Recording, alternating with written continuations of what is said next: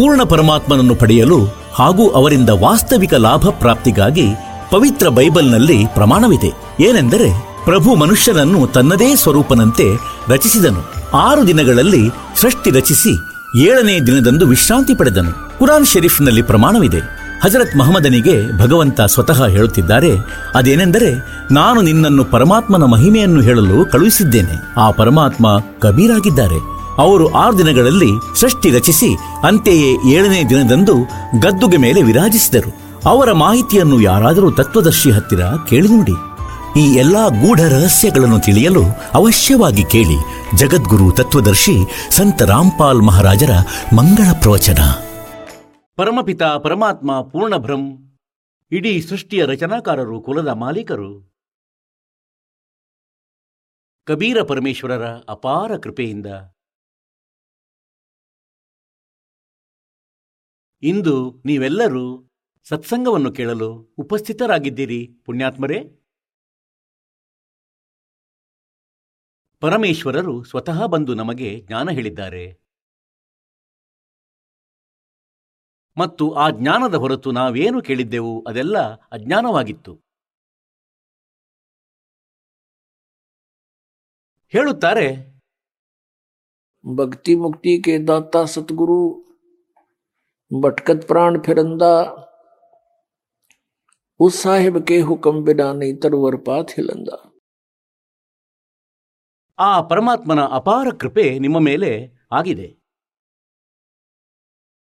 ಎಲ್ಲಿಯವರೆಗೆ ಈ ಜೀವಾತ್ಮ ಪರಮೇಶ್ವರನ ಶರಣ ಪಡೆಯುವುದಿಲ್ಲವೋ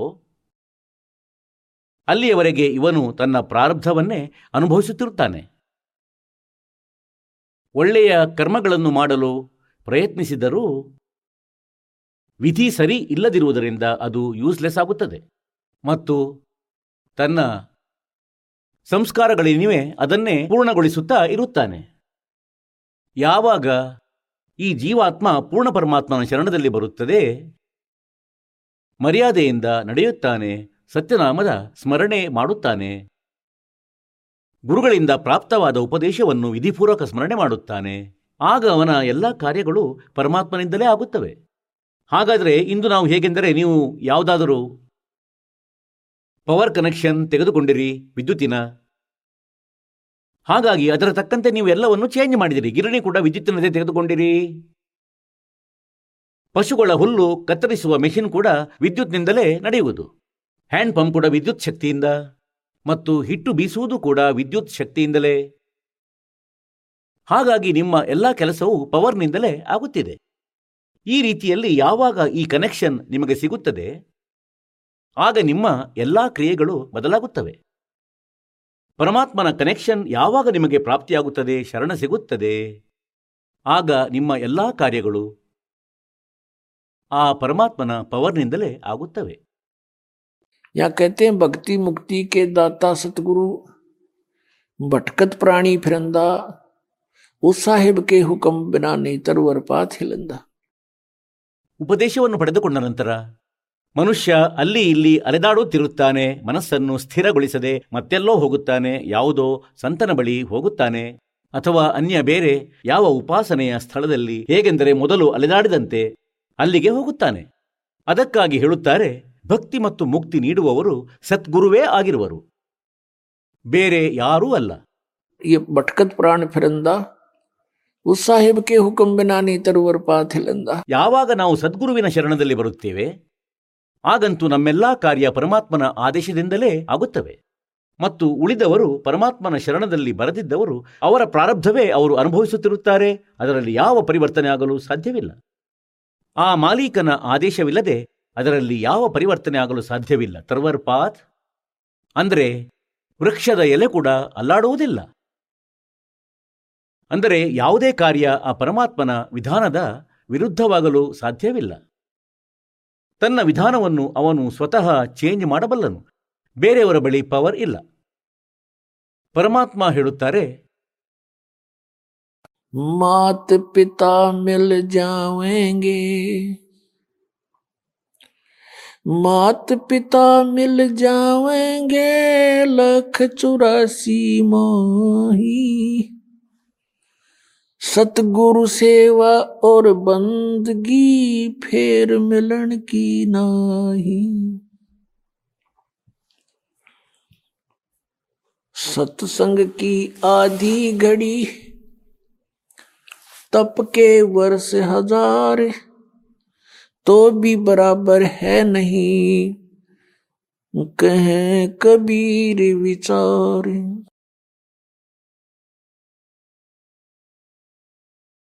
ಪರಮಾತ್ಮ ನಮಗೆ ನೆನಪು ಮಾಡಿಸುತ್ತಾರೆ ಏನೆಂದರೆ ನೀವು ಮನುಷ್ಯ ಜೀವನ ಪ್ರಾಪ್ತಿಸಿ ಪರಮಾತ್ಮನ ಪ್ರಾಪ್ತಿಗಾಗಿ ಪ್ರಯತ್ನಿಸುತ್ತೀರಿ.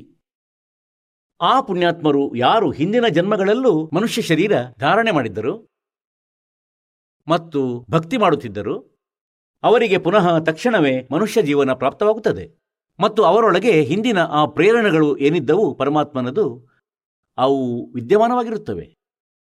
ಅದು ಅವನ ತನ್ನ ಸಂಸ್ಕಾರವಾಗಿರುತ್ತದೆ. ಅವನು ಎಲ್ಲಿ ಜನ್ಮ ತಾಳಿದ್ದಾನೆ? ಹೇಗೆಂದರೆ ಪವಿತ್ರ ಹಿಂದೂ ಧರ್ಮದಲ್ಲಿ ಜನ್ಮವಾಯಿತು.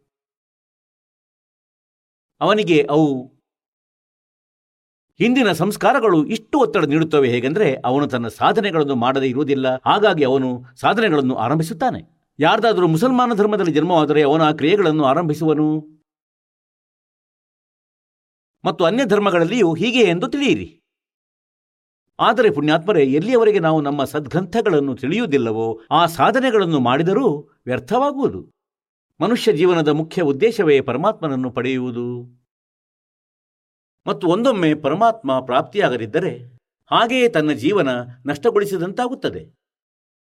ಸತ್ಗುರು ಸಂಗತ್ ಛೋಡಿಕೆ ಚೈ ಲಾಖ ವರ್ಷ ಜಪಕೀನೇ इंद्री क्रम न मोक्ष होवे फिर काल के अधीन ಸದ್ಗುರುವಿನ ಶರಣ ಬಿಟ್ಟು ಬೇಕಾದರೆ ಲಕ್ಷಾಂತರ ವರ್ಷಗಳ ತನಕ ಜಪ ಮಾಡುತ್ತಿದ್ದರೂ ಗುರುವನ್ನು ತ್ಯಜಿಸಿ ಬೇಕಾದರೆ ಲಕ್ಷಾಂತರ ವರ್ಷಗಳ ತನಕ ಜಪ ಮಾಡುತ್ತಿದ್ದರೂ ನಿಮಗೆ ಯಾವುದೇ ಲಾಭವಾಗುವುದಿಲ್ಲ इंद्री कर्म न मोक्ष होवे और फिर काल के अधीन ಪುಣ್ಯಾತ್ಮರೇ ಆತ್ಮ ಯಾವಾಗ ಭಗವಂತನಿಂದ ದೂರವಾಯಿತು ಕೆಲವೇ ದಿನಗಳ ಬಳಿಕ ಇದಕ್ಕೆ ತಿಳಿಯಿತು ಏನೆಂದರೆ ನಮ್ಮಿಂದ ಏನೋ ಕಳೆದು ಹೋಗಿದೆ ಅಂತ ಮತ್ತು ಇಂದಿಗೂ ಹೀಗೆಯೇ ಆ ಅಪೂರ್ಣತೆಯನ್ನು ಅನುಭವಿಸುತ್ತಾ ಇದೆ ಯಾವ ಜೀವಾತ್ಮದ ಬಳಿ ಪುತ್ರರಿದ್ದಾರೆ ಪುತ್ರಿ ಇದ್ದಾಳೆ ಸಂತಾನವಿದೆ ಸಂಪತ್ತಿ ಕೂಡ ಹೆಚ್ಚು ಇದೆ ಮತ್ತು ಒಳ್ಳೆಯ ವ್ಯವಸಾಯವಿದೆ. ಆದರೆ ಇನ್ನೂ ಅವರಿಗೆ ಸಂತೃಪ್ತಿ ಇಲ್ಲ ಆದರೂ ಆತ್ಮ ಏನಾದರೂ ಹುಡುಕಾಟದಲ್ಲಿದೆ. ಪರಮಾತ್ಮನ ಹುಡುಕಾಟದಲ್ಲಿದೆ. ಅವನಿಗೆ ಯಾವ ವಿಧಿ ಪ್ರಾಪ್ತವಾಗಿದೆ? ಈ ಮಾತು ಬೇರೆಯಾಗಿದೆ. ಯಾವ ಧರ್ಮದಲ್ಲಿ ಅವನು ಜನಿಸಿದ್ದಾನೆ? ಆದರೂ ಅವನು ಪರಮಾತ್ಮನ ಹುಡುಕಾಟ ಮಾಡುತ್ತಲೇ ಇದ್ದಾನೆ. ಹೇಗೆಂದರೆ ಈಗ ಬಡವನಂತೂ ಧನಿಕನಾಗುವುದಕ್ಕಾಗಿ ಭಗವಂತನನ್ನು ಹುಡುಕುತ್ತಾನೆ. ಮಕ್ಕಳಿಲ್ಲದವನು ಭಗವಂತನನ್ನು ಮಕ್ಕಳಿಗಾಗಿ ಹುಡುಕುತ್ತಾನೆ. ಆದರೆ ಯಾರ ಬಳಿ ಸಕಲ ಸಂಪನ್ನತೆಯೂ ಇದೆ, ಸಂತಾನವೂ ಇದೆ, ಸಂಪತ್ತು ಕೂಡ ಇದೆ. ಇಲ್ಲಿ ಕಾಲನ ಸಕಲ ಸುಖವೂ ಇದೆ ಮತ್ತು ಆದರೂ ಅವನು ಭಗವಂತನ ಹುಡುಕಾಟದಲ್ಲಿದ್ದಾನೆ. ಹಾಗಾದರೆ ಇದರ ಅರ್ಥವೇನೆಂದರೆ ಇದೆಲ್ಲ ಏನೆಲ್ಲ ನಮಗೆ ಪ್ರಾಪ್ತವಿದೆ, ಯಾವುದರ ಬಗ್ಗೆ ನಮಗೆ ಬಯಕೆಗಳಿವೆ, ಇದು ಪರ್ಯಾಪ್ತವಲ್ಲ. ಇದನ್ನು ಹೊರತುಪಡಿಸಿ ಯಾವುದೋ ಕಾರ್ಯವಿದೆ, ಅದು ಅವಶ್ಯಕವಾಗಿರುವುದು. ಈಗ ನಾವು ಆ ಅವಶ್ಯಕ ಕಾರ್ಯವನ್ನು ಮಾಡಬೇಕಾಗುವುದು. ನಾವು ಮೊದಲು ನಮ್ಮ ಅನಾವಶ್ಯಕ ಕಾರ್ಯವೇನಿದೆ ಕೇವಲ ನಿರ್ವಹಣೆಗಾಗಿ, ಹೊಟ್ಟೆಪಾಡಿಗಾಗಿ, ಇದಕ್ಕಾಗಿ ಹೆಚ್ಚು ಸಮಯ ಡಿವೋಟ್ ಮಾಡುತ್ತಿದ್ದೆವು. ಈಗ ನಮಗೆ ಈ ಜ್ಞಾನವಾಗಿದೆ ಏನೆಂದರೆ, ಮನುಷ್ಯ ಜೀವನದ ಮೂಲ ಉದ್ದೇಶವು ಪರಮಾತ್ಮನ ಪ್ರಾಪ್ತಿಯಾಗಿದೆ. ಹಾಗಾಗಿ ಈಗ ನಾವು ಅತ್ಯಧಿಕ ಸಮಯವನ್ನು ತಮ್ಮ ಭಗವಂತನನ್ನು ಪಡೆಯುವುದಕ್ಕಾಗಿ ಬಳಸುವೆವು. ಈಗ ಅದೇ ಸಮಯವಾಗಿರುವುದು. ಅದೇ ನಿಮ್ಮ ಕೆಲಸವಿರುವುದು, ಅದೇ ಕ್ರಿಯೆಯಾಗಿರುವುದು. ನಿಮ್ಮದು ಸಾಂಸಾರಿಕ ಕ್ರಿಯೆಗಳೇನಿವೆ ಅಂದರೆ ಹೊಟ್ಟೆಪಾಡಿಗಾಗಿ ನಿರ್ವಹಣೆ ಎಲ್ಲರೂ ಮಾಡುತ್ತಾರೆ. ಯಾರೋ ಸರ್ವಿಸ್ ಮಾಡುತ್ತಾರೆ, ಯಾರೋ ಅಂಗಡಿ ನಡೆಸುತ್ತಾರೆ, ಕೆಲವರು ರೈತನ ಕೆಲಸ ಮಾಡುತ್ತಾರೆ, ಇನ್ಯಾರೋ ಸರ್ವಿಸ್ ಮಾಡುತ್ತಾರೆ.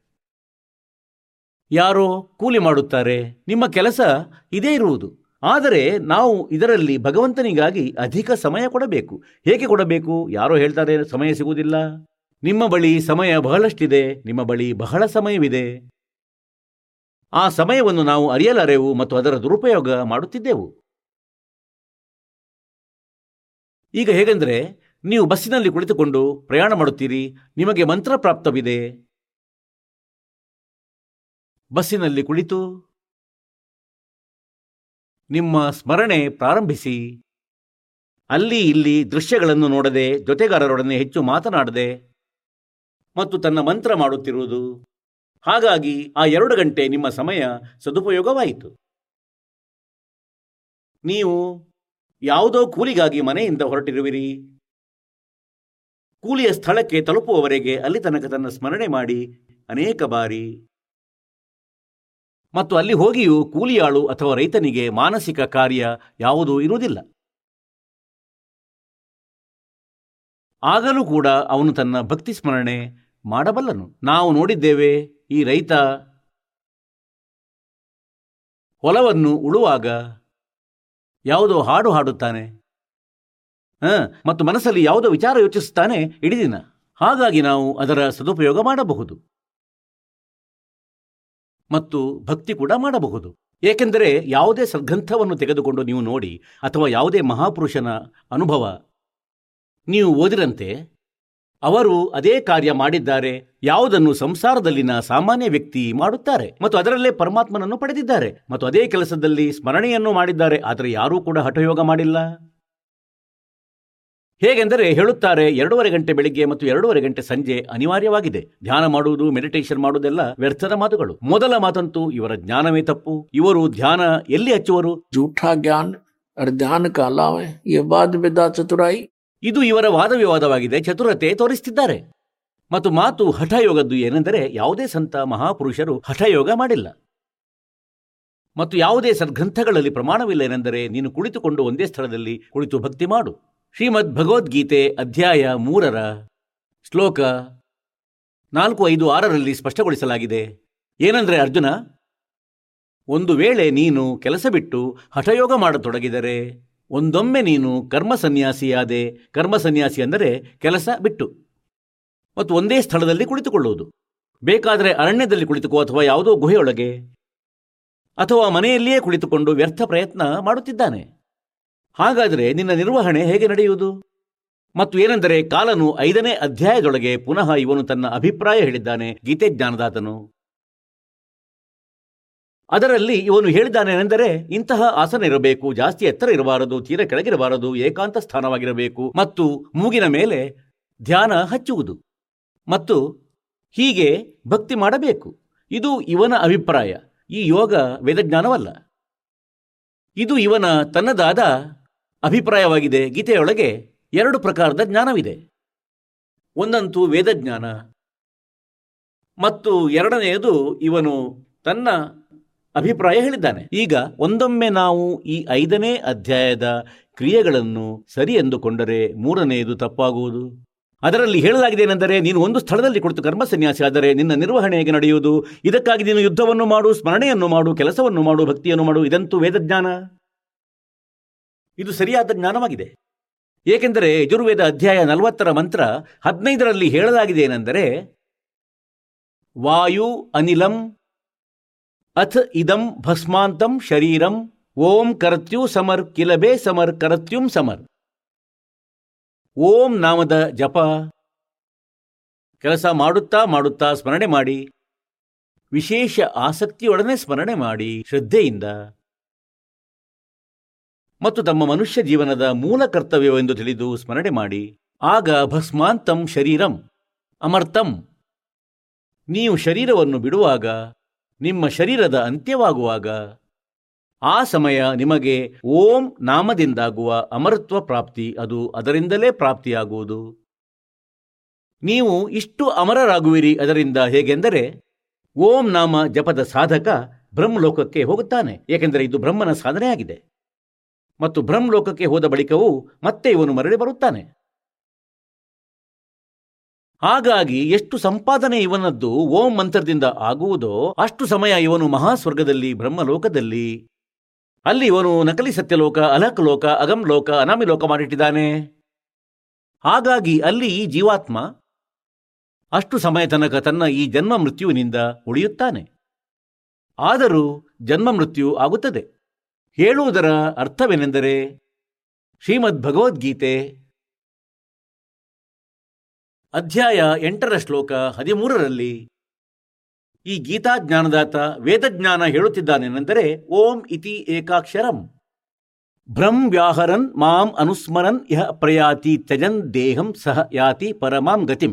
ಬ್ರಹ್ಮನಾದನನ್ನ ಕೇವಲ ಒಂದು ಓಂ ಮಂತ್ರವಿದೆ ಮತ್ತು ಒಂದು ಓಂ ಅಕ್ಷರವಿದೆ ಅಷ್ಟೇ ನಥಿಂಗ್ ಎಲ್ಸ್ ಇದರ ಉಚ್ಚಾರಣೆ ಮಾಡುತ್ತಾ? ಯಾರು ಶರೀರ ಬಿಟ್ಟು ಹೋಗುತ್ತಾನೆ?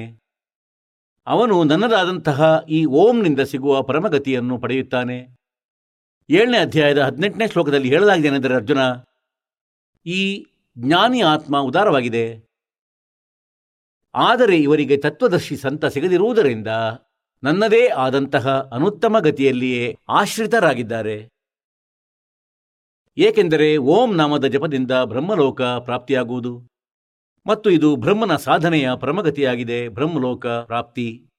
ಮತ್ತು ಅಲ್ಲಿ ಹೋದ ಜೀವಾತ್ಮ ಕೂಡ ಪುನಃ ಜನ್ಮ ಮೃತ್ಯುವಿನಲ್ಲಿ ಬರುತ್ತದೆ. ಗೀತಾಜ್ಞಾನದ ನಾಲ್ಕನೇ ಅಧ್ಯಾಯದ ಐದನೇ ಶ್ಲೋಕದಲ್ಲಿ ಮತ್ತು ಒಂಬತ್ತನೇ ಶ್ಲೋಕದಲ್ಲಿ.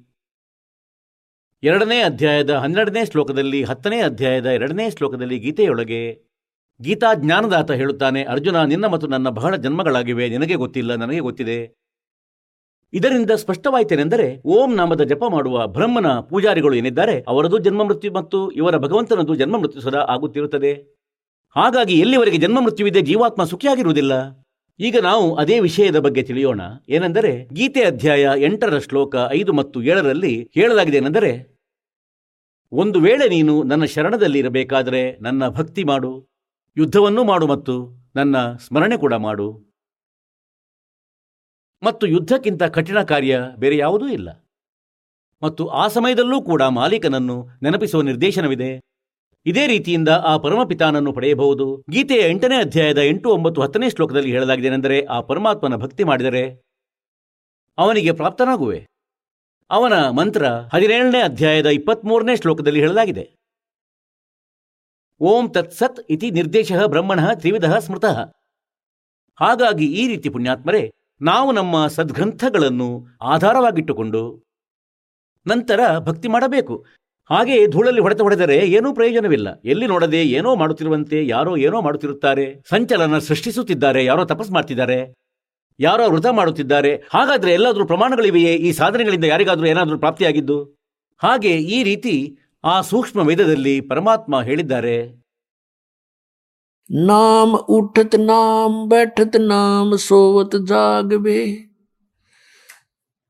ਨਾਮ ਉਠਤ ਨਾਮ ਬੈਠਤ ਨਾਮ ਸੋਵਤ ਜਾਗਵੇ ਨਾਮ ਖਾਤੇ ਨਾਮ ਪੀਤੇ ਨਾਮ ਸੇਤੀ ਲਾਗਵੇ ಅಂದರೆ ನಾಮದ ಸ್ಮರಣೆ ಮಾಡಬೇಕು. ನಡೆಯುತ್ತಾ, ತಿರುಗುತ್ತಾ, ಏಳುತ್ತಾ, ಕುಳಿತುಕೊಳ್ಳುತ್ತಾ, ಊಟ ಮಾಡುವಾಗಲೂ ಕೂಡ ನೀವು ಸ್ಮರಣೆ ಮಾಡಬಹುದು.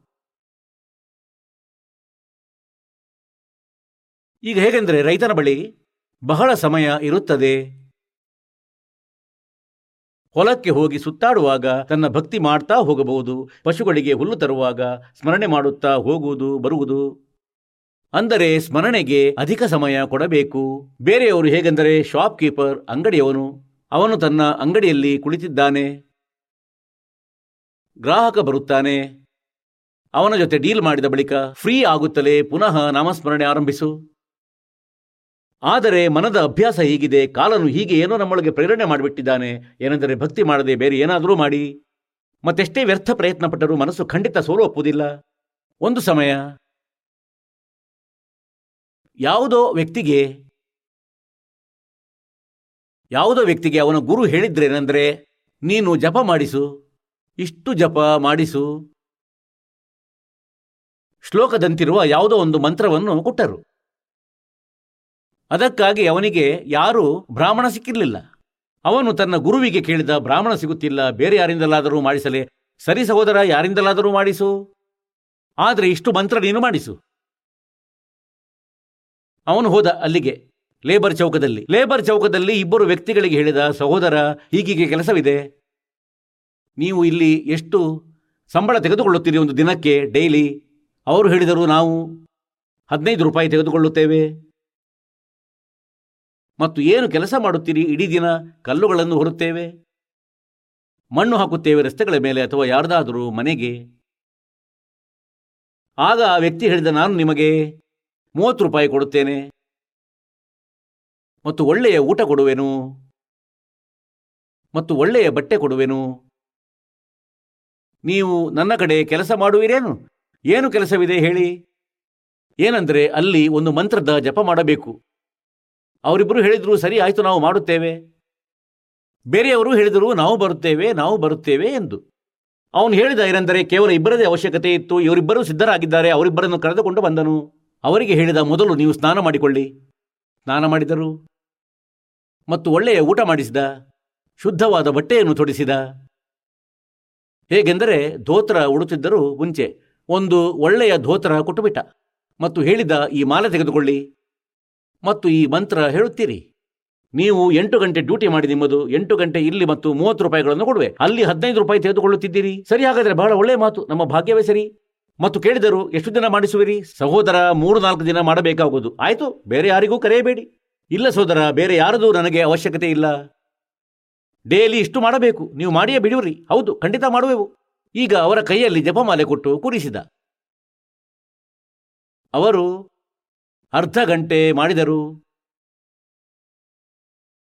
ಆಗ ಅವರು ಯೋಚಿಸಿದರು, ಏನೆಂದರೆ, ನಿನ್ನ ಅದ್ಭುತವಾಗಲಿ. ಯಾವಾಗ ಎಂಟು ಗಂಟೆ ಆಗುವುದು? ಎಂಟು ಗಂಟೆ. ಅವರಿಬ್ಬರು ಹೀಗೆ ಹೇಳಿದರು, ಸಹೋದರ, ಹಿಡಿ ನಿನ್ನ ಮಾಲೆ ಮತ್ತು ತಗೋ ನಿನ್ನ ಧೋತ್ರ. ನಮ್ಮಿಂದ ಆಗುವುದಲ್ಲಪ್ಪ, ಎಂಟು ಗಂಟೆ ಯಾರು ಕುಳಿತುಕೊಳ್ಳುವರು ಈ ಕೋಣೆಯಲ್ಲಿ? ಅವರು ಎಲ್ಲಾ ಸಾಮಾನು ಬಿಟ್ಟು ಮತ್ತು ತಮ್ಮ ಅದೇ ಬಟ್ಟೆಯನ್ನೇ ಹಾಕಿಕೊಂಡು ಅವರು ಲೇಬರ್ ಚೌಕದಲ್ಲಿ ಬಂದು ನಿಂತು ಬಿಟ್ಟರು ಹದಿನೈದು ರೂಪಾಯಿಗಳಿಗಾಗಿ ಇಡೀ ದಿನ ಅವರು ಕಷ್ಟಪಡುತ್ತಿದ್ದರು. ಅಲ್ಲಿ ಸುಖದಿಂದ ಕುಳಿತು ಮಂತ್ರ ಮಾಡಲಾಗಿಲ್ಲ. ಇದು ಈ ಮನಸ್ಸಿನ ಇಷ್ಟು ಹೊಲಸು ಅಭ್ಯಾಸವಿದು.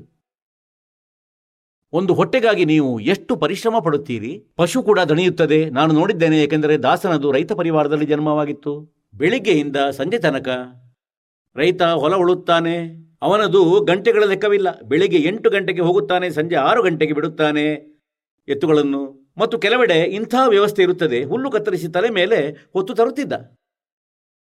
ಎತ್ತುಗಳನ್ನಂತೂ ಬಿಟ್ಟು ಬಿಡುತ್ತಿದ್ದ? ಅವುಗಳು ಹುಲ್ಲು ಮೇಯ್ತಿದ್ದವು ಮತ್ತು ಅವನು ಕೈಯಿಂದ ಅವುಗಳಿಗಾಗಿ ಹುಲ್ಲು ಕತ್ತರಿಸುತ್ತಿದ್ದ. ಮತ್ತು ಅವುಗಳಿಗಾಗಿ ಎಲ್ಲ ಹುಲ್ಲು ಹಾಕುತ್ತಿದ್ದ. ಮತ್ತು ಮನೆಯದು ಕೊಡುವುದು ತೆಗೆದುಕೊಳ್ಳುವುದು ಅದನ್ನು ಮಾಡುತ್ತಾನೆ. ಮನುಷ್ಯ ಒಂದು ಹೊಟ್ಟೆಗಾಗಿ ಪಶುವಿಗಿಂತ ಹೆಚ್ಚು ಕೆಲಸ ಮಾಡುತ್ತಾನೆ. ಮತ್ತು ಒಬ್ಬ ಭಗವಂತನಿಗಾಗಿ ಹತ್ತು ನಿಮಿಷ ಕೂಡ ಸಮಯ ಕೊಡುವುದಿಲ್ಲ. ಈ ಮನಸ್ಸು ಅಷ್ಟು ಆತ್ಮದ ವೈರಿಯಾಗಿದೆ. ಹಾಗಾಗಿ ಪುಣ್ಯಾತ್ಮರೇ, ನೀವು ಇವನ ಜಾಲವನ್ನು ತಿಳಿಯಬೇಕು. ಮತ್ತು ಭಕ್ತಿಯು ಭಕ್ತಿಯ ಲೆಕ್ಕದಿಂದಲೇ ಆಗುವುದು. ಹೇಗೆಂದರೆ ಭಗವಂತ ಹೇಳಿಟ್ಟಿದ್ದಾರೆ, ತಮ್ಮ ಮನಸ್ಸೇಚ್ಛೆಯಿಂದ ಮಾಡಬಾರದು. ಈಗ ಹೇಗೆಂದರೆ ಮುಗ್ಧ ಶ್ರದ್ಧಾಳುಗಳು ಕಾವಡಿ ಯಾತ್ರೆಗೆ ಹೋಗುತ್ತಾರೆ. ಒಂದು ಕಡೆಯಿಂದ ಮತ್ತೊಂದು ಕಡೆ ಕಾಲ್ನಡಿಗೆಯಲ್ಲಿ ಹೋಗುತ್ತಾರೆ, ಅನೇಕ ಬಾರಿ ಕಾಲ್ನಡಿಗೆಯಲ್ಲೇ ಬರುತ್ತಾರೆ. ಮತ್ತು ಕಾಲುಗಳಲ್ಲಿ ಗುಳ್ಳೆಗಳಾಗುತ್ತವೆ.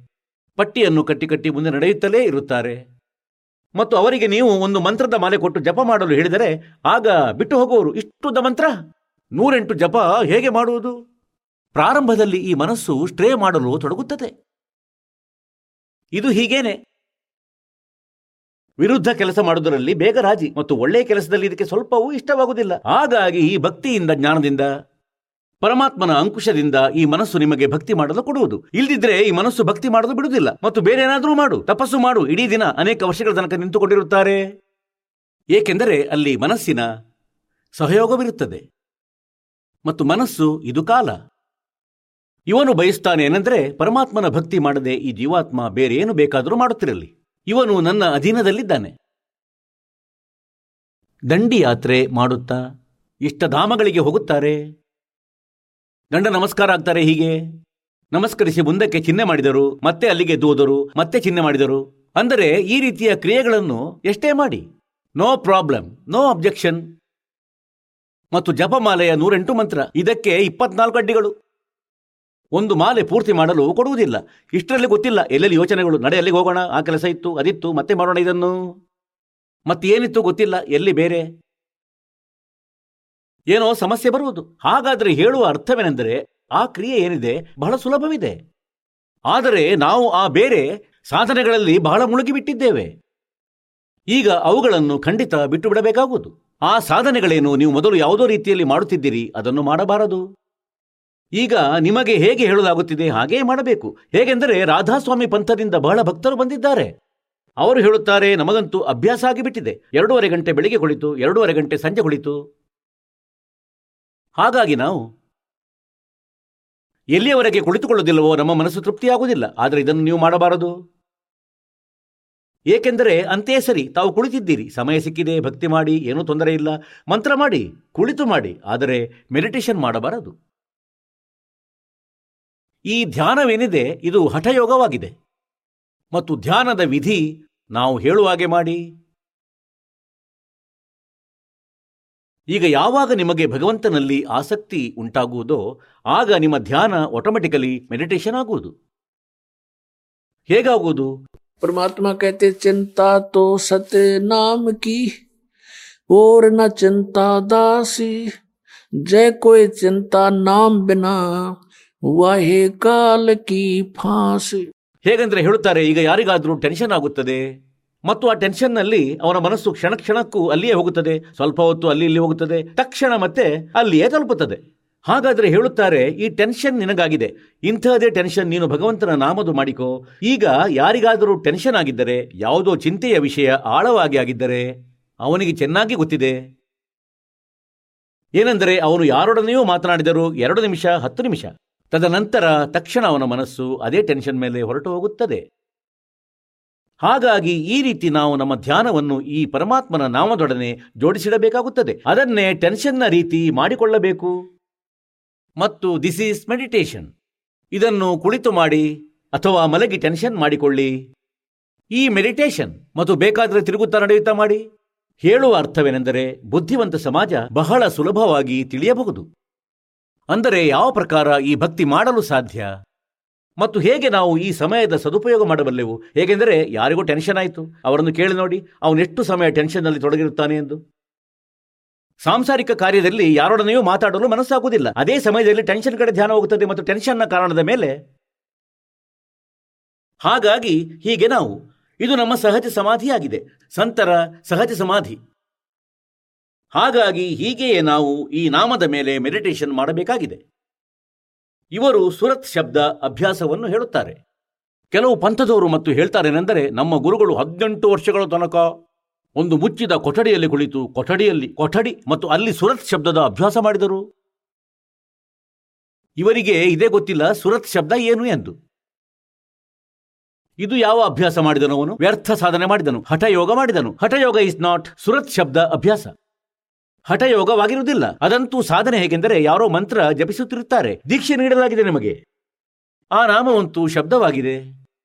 ಮತ್ತು ಅದರ ಮೇಲೆ ಗಮನವಿಡುವುದು, ಕೇಂದ್ರೀಕರಿಸಿಡುವುದು, ಅದರಿಂದ ಒಂದು ಸೆಕೆಂಡ್ ಕೂಡ ದೂರವಾಗಬಾರದು. ಇದು ಸುರತ್ ಶಬ್ದ ಅಭ್ಯಾಸ.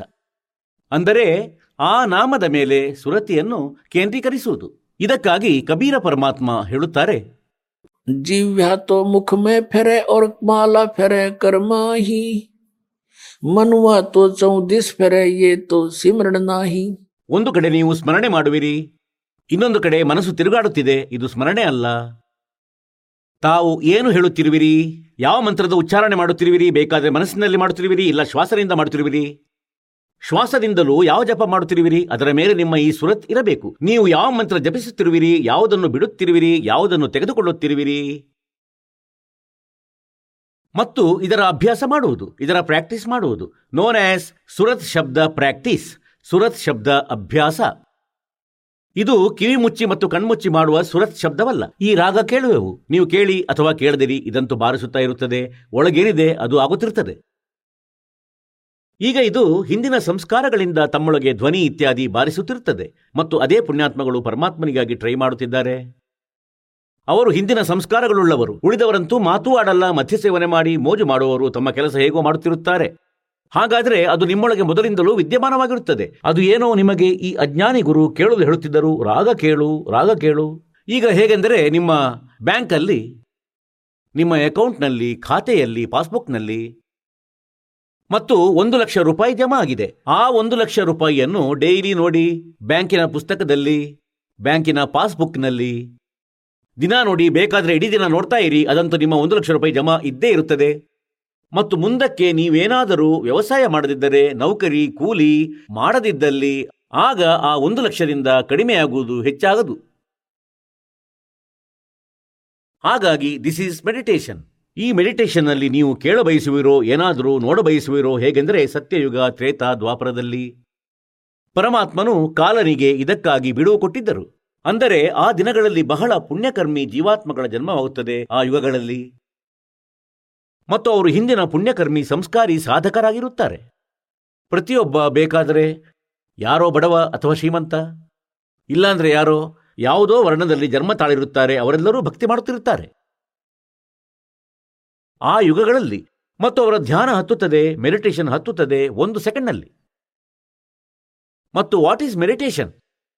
ಅವರ ಮೆಡಿಟೇಷನ್ ಏನಿದೆ? ಹೇಗೆಂದರೆ ನಮ್ಮ ಈ ಶರೀರದಲ್ಲಿ ಕಮಲಗಳಿವೆ. ನಮ್ಮ ಬೆನ್ನು ಮೂಳೆ ಏನಿದೆ? ಬ್ಯಾಕ್ ಬೋನ್ ಇದರ ಒಳಭಾಗದ ಸೈಡಲ್ಲಿ ಕಮಲಗಳು ಇವೆ. ಅಂದರೆ ಕಮಲ ಚಕ್ರಗಳಿವೆ. ಹೇಗೆಂದರೆ ಒಂದು ಟೆಲಿವಿಷನ್ ಒಳಗೆ ಚಾನೆಲ್ಗಳು ಇರುತ್ತವೆ.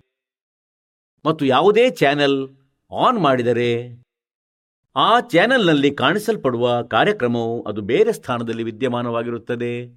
ಮತ್ತು ಅಲ್ಲಿಂದ ರಿಲೇಯಾಗಿ ಅದು ಕೇವಲ ತೋರಿಸುತ್ತದೆ ಏನೆಂದರೆ ಈ ಚಾನೆಲ್ನಲ್ಲಿ ಅಲ್ಲಿ ಈ ಕಾರ್ಯಕ್ರಮ ನಡೆಯುತ್ತಿದೆ. ಹಾಗಾಗಿ ಹೀಗೆಯೇ ನಮ್ಮ ಶರೀರದೊಳಗೆ ಚಾನೆಲ್ ಇದೆ, ಮೂಲ ಕಮಲ ಮತ್ತು ಅದರ ಎರಡು ಬೆರಳಷ್ಟು ಮೇಲೆ ಸ್ವಾದಚಕ್ರ ನಂತರ ನಾಭಿ ಚಕ್ರ ಇದನ್ನು ನಾಭಿ ಕಮಲ ಎಂದು ಕರೆಯುತ್ತಾರೆ. ಮತ್ತು ನಂತರ ಹೃದಯ ಚಕ್ರ ಹೃದಯ ಕಮಲ ಮತ್ತು ಕಂಠದ ಚಕ್ರ, ಕಂಠ ಕಮಲ ಮತ್ತು ನಂತರ ತ್ರಿಕುಟೀಯ ಕಮಲ ಮತ್ತು ನಂತರ ಸಹಸ್ರಾರ್ ಕಮಲ. ಹಾಗೆ ಈ ರೀತಿ ನಮ್ಮ ಶರೀರದಲ್ಲಿ ಈ ಚಾನೆಲ್ಗಳಿವೆ, ಕಮಲಗಳಿವೆ. ಮತ್ತು ಸಾಧಕರೇನಿದ್ದರೂ ಪುಣ್ಯಕರ್ಮಿ ಜೀವಾತ್ಮ ಅವರೇ ಪರಮಾತ್ಮನ ಹುಡುಕಾಟದಲ್ಲಿ ಏನಾದರೂ ಪ್ರಯತ್ನ ಮಾಡುತ್ತಾರೆ. ಹಾಗಾಗಿ ಮೊದಲ ಯುಗಗಳಲ್ಲಿ ಪ್ರತಿಯೊಬ್ಬ ವ್ಯಕ್ತಿಯ ಸಮಾಧಿ ಹತ್ತುತ್ತಿತ್ತು, ಮೆಡಿಟೇಷನ್ ಹತ್ತುತ್ತಿತ್ತು. ಯಾರು ಟ್ರೈ ಮಾಡಲು ಬಯಸ್ತಿದ್ದರೋ, ಅವನು ಮತ್ತೆ ಯೋಚಿಸುತ್ತಿದ್ದ ಅವನ ಒಳಗೆ ಏನಾಗುತ್ತದೆ ಎಂದರೆ ಅವನ ಯಾವುದೋ ಕಮಲ ಹಿಂದಿನ ಪುಣ್ಯಗಳಿಂದ, ಹಿಂದಿನ ಸಂಸ್ಕಾರಗಳಿಂದ ತೆರೆಯುತ್ತದೆ. ಅಭ್ಯಾಸದಿಂದ. ಆಗ ಆ ಚಾನೆಲ್ನಲ್ಲಿ ಏನಾಗುತ್ತದೆ ಅಂದರೆ ಫಿಲ್ಮ್ ಶುರುವಾಗುತ್ತದೆ ಫಿಲ್ಮ್ ಒಂದು ಮೂವಿ ಶುರುವಾಗುವುದು ಆ ಚಾನೆಲ್ನಲ್ಲಿ ಎಲ್ಲಿಂದ ಪ್ರೋಗ್ರಾಂ ಬರುತ್ತಿದೆ. ಅದು ಪೂರ್ತಿ ಕಾಣಿಸಲು ಆರಂಭವಾಗುತ್ತದೆ. ಯಾರೋ ಕುಣಿಯುತ್ತಿರುತ್ತಾರೆ, ಯಾರೋ ಹಾಡುತ್ತಿರುತ್ತಾರೆ, ಎಲ್ಲಿಂದಲೋ ರಾಜನ ಸವಾರಿ ಬರುತ್ತಿದೆ. ಹೇಗೆಂದರೆ ಫಿಲ್ಮ್ ನಡೆಯುತ್ತಿರುವಂತೆ ಎಲ್ಲೋ ಜಲಪಾತಗಳು ಹರಿಯುತ್ತವೆ, ಇನ್ನೆಲ್ಲೋ ಹಣ್ಣಿನ ವೃಕ್ಷಗಳು ಕಾಣಿಸುತ್ತವೆ, ಎಲ್ಲೋ ಹೂವಿನ ದೊಡ್ಡ ಎತ್ತರ ಬೆಟ್ಟಗಳು ಉದ್ಯಾನವನಗಳು ಇವೆ. ಹಾಗಾಗಿ ಅವನು ಎಲ್ಲವನ್ನು ನೋಡುತ್ತಿರುತ್ತಾನೆ, ಎಲ್ಲೋ ಹಾಡುಗಳು ನಡೆಯುತ್ತಿರುತ್ತವೆ, ಎಲ್ಲೋ ಅಪ್ಸರೆಯರು ನೃತ್ಯ ಮಾಡುತ್ತಿದ್ದಾರೆ. ಹಾಗೆ ಮೆಡಿಟೇಷನ್ ಮಾಡುವ ಸಾಧಕರು ಇರುತ್ತಿದ್ದರು. ಈ ಮನಸ್ಸು ಅವರನ್ನು ಹಾಗೆಯೇ ನಿಂತುಕೊಳ್ಳಲು ಬಿಡುವುದಿಲ್ಲ. ಹತ್ತು ನಿಮಿಷ ಕೂಡ ಕುಳಿತುಕೊಳ್ಳಲು ಬಿಡುವುದಿಲ್ಲ. ಇವರಂತೂ ಎಷ್ಟೋ ಗಂಟೆಗಳು ಕುಳಿತಿರುತ್ತಿದ್ದರು. ಎಷ್ಟೆಷ್ಟು ವರ್ಷಗಳ ತನಕ ಕುಳಿತಿರುತ್ತಿದ್ದರು. ಈಗ ಏನಾಗುತ್ತದೆ ಅಂದರೆ ಒಳಗೆ ಹೊರಗಿನ ವಸ್ತುಗಳಿಗಿಂತ ಈ ಮನಸ್ಸಿಗೆ ಹೆಚ್ಚು ಅಟ್ರಾಕ್ಟಿವ್ ವಸ್ತುಗಳು ಒಳಗೆ ಕಾಣಿಸಲು ಆರಂಭವಾಗುತ್ತವೆ ಇದಕ್ಕಾಗಿ ಇದು ಮತ್ತೆ ಅಲ್ಲಿ ನೋಡಲು ಹೋಗುತ್ತದೆ ನೋಡುತ್ತಿರುತ್ತದೆ ಆ ಚಾನೆಲ್ನಲ್ಲಿ ಮೂವಿಯನ್ನು ಇವನು ಸ್ಮರಣೆ ಮಾಡುವುದಿಲ್ಲ ಸುಮ್ಮನೆ ಕುಳಿತು ಹಠಯೋಗವಾಯಿತು ಇದರಿಂದ ತಪಸ್ಸಾಯಿತು ತಪಸ್ಸಿನಿಂದ ರಾಜ್ಯ ಪ್ರಾಪ್ತಿಯಾಗುತ್ತದೆ तप से राज राज मदमानम और जन्म तीसरे फिर शुक्र सवानम ಎರಡೂವರೆ ಗಂಟೆ ಬೆಳಿಗ್ಗೆ ಕುಳಿತುಕೊಂಡು ಇವರೇನು ಹುಡುಕುವರು ಭಗವಂತನನ್ನು? ಇದು ಕೇವಲ ಮೂರ್ಖರನ್ನಾಗಿಸುವ ವಿಷಯಗಳು. ಇದು ಅಜ್ಞಾನಿ ಸಂತರ ರೀತಿಯದ್ದಾಗಿದೆ.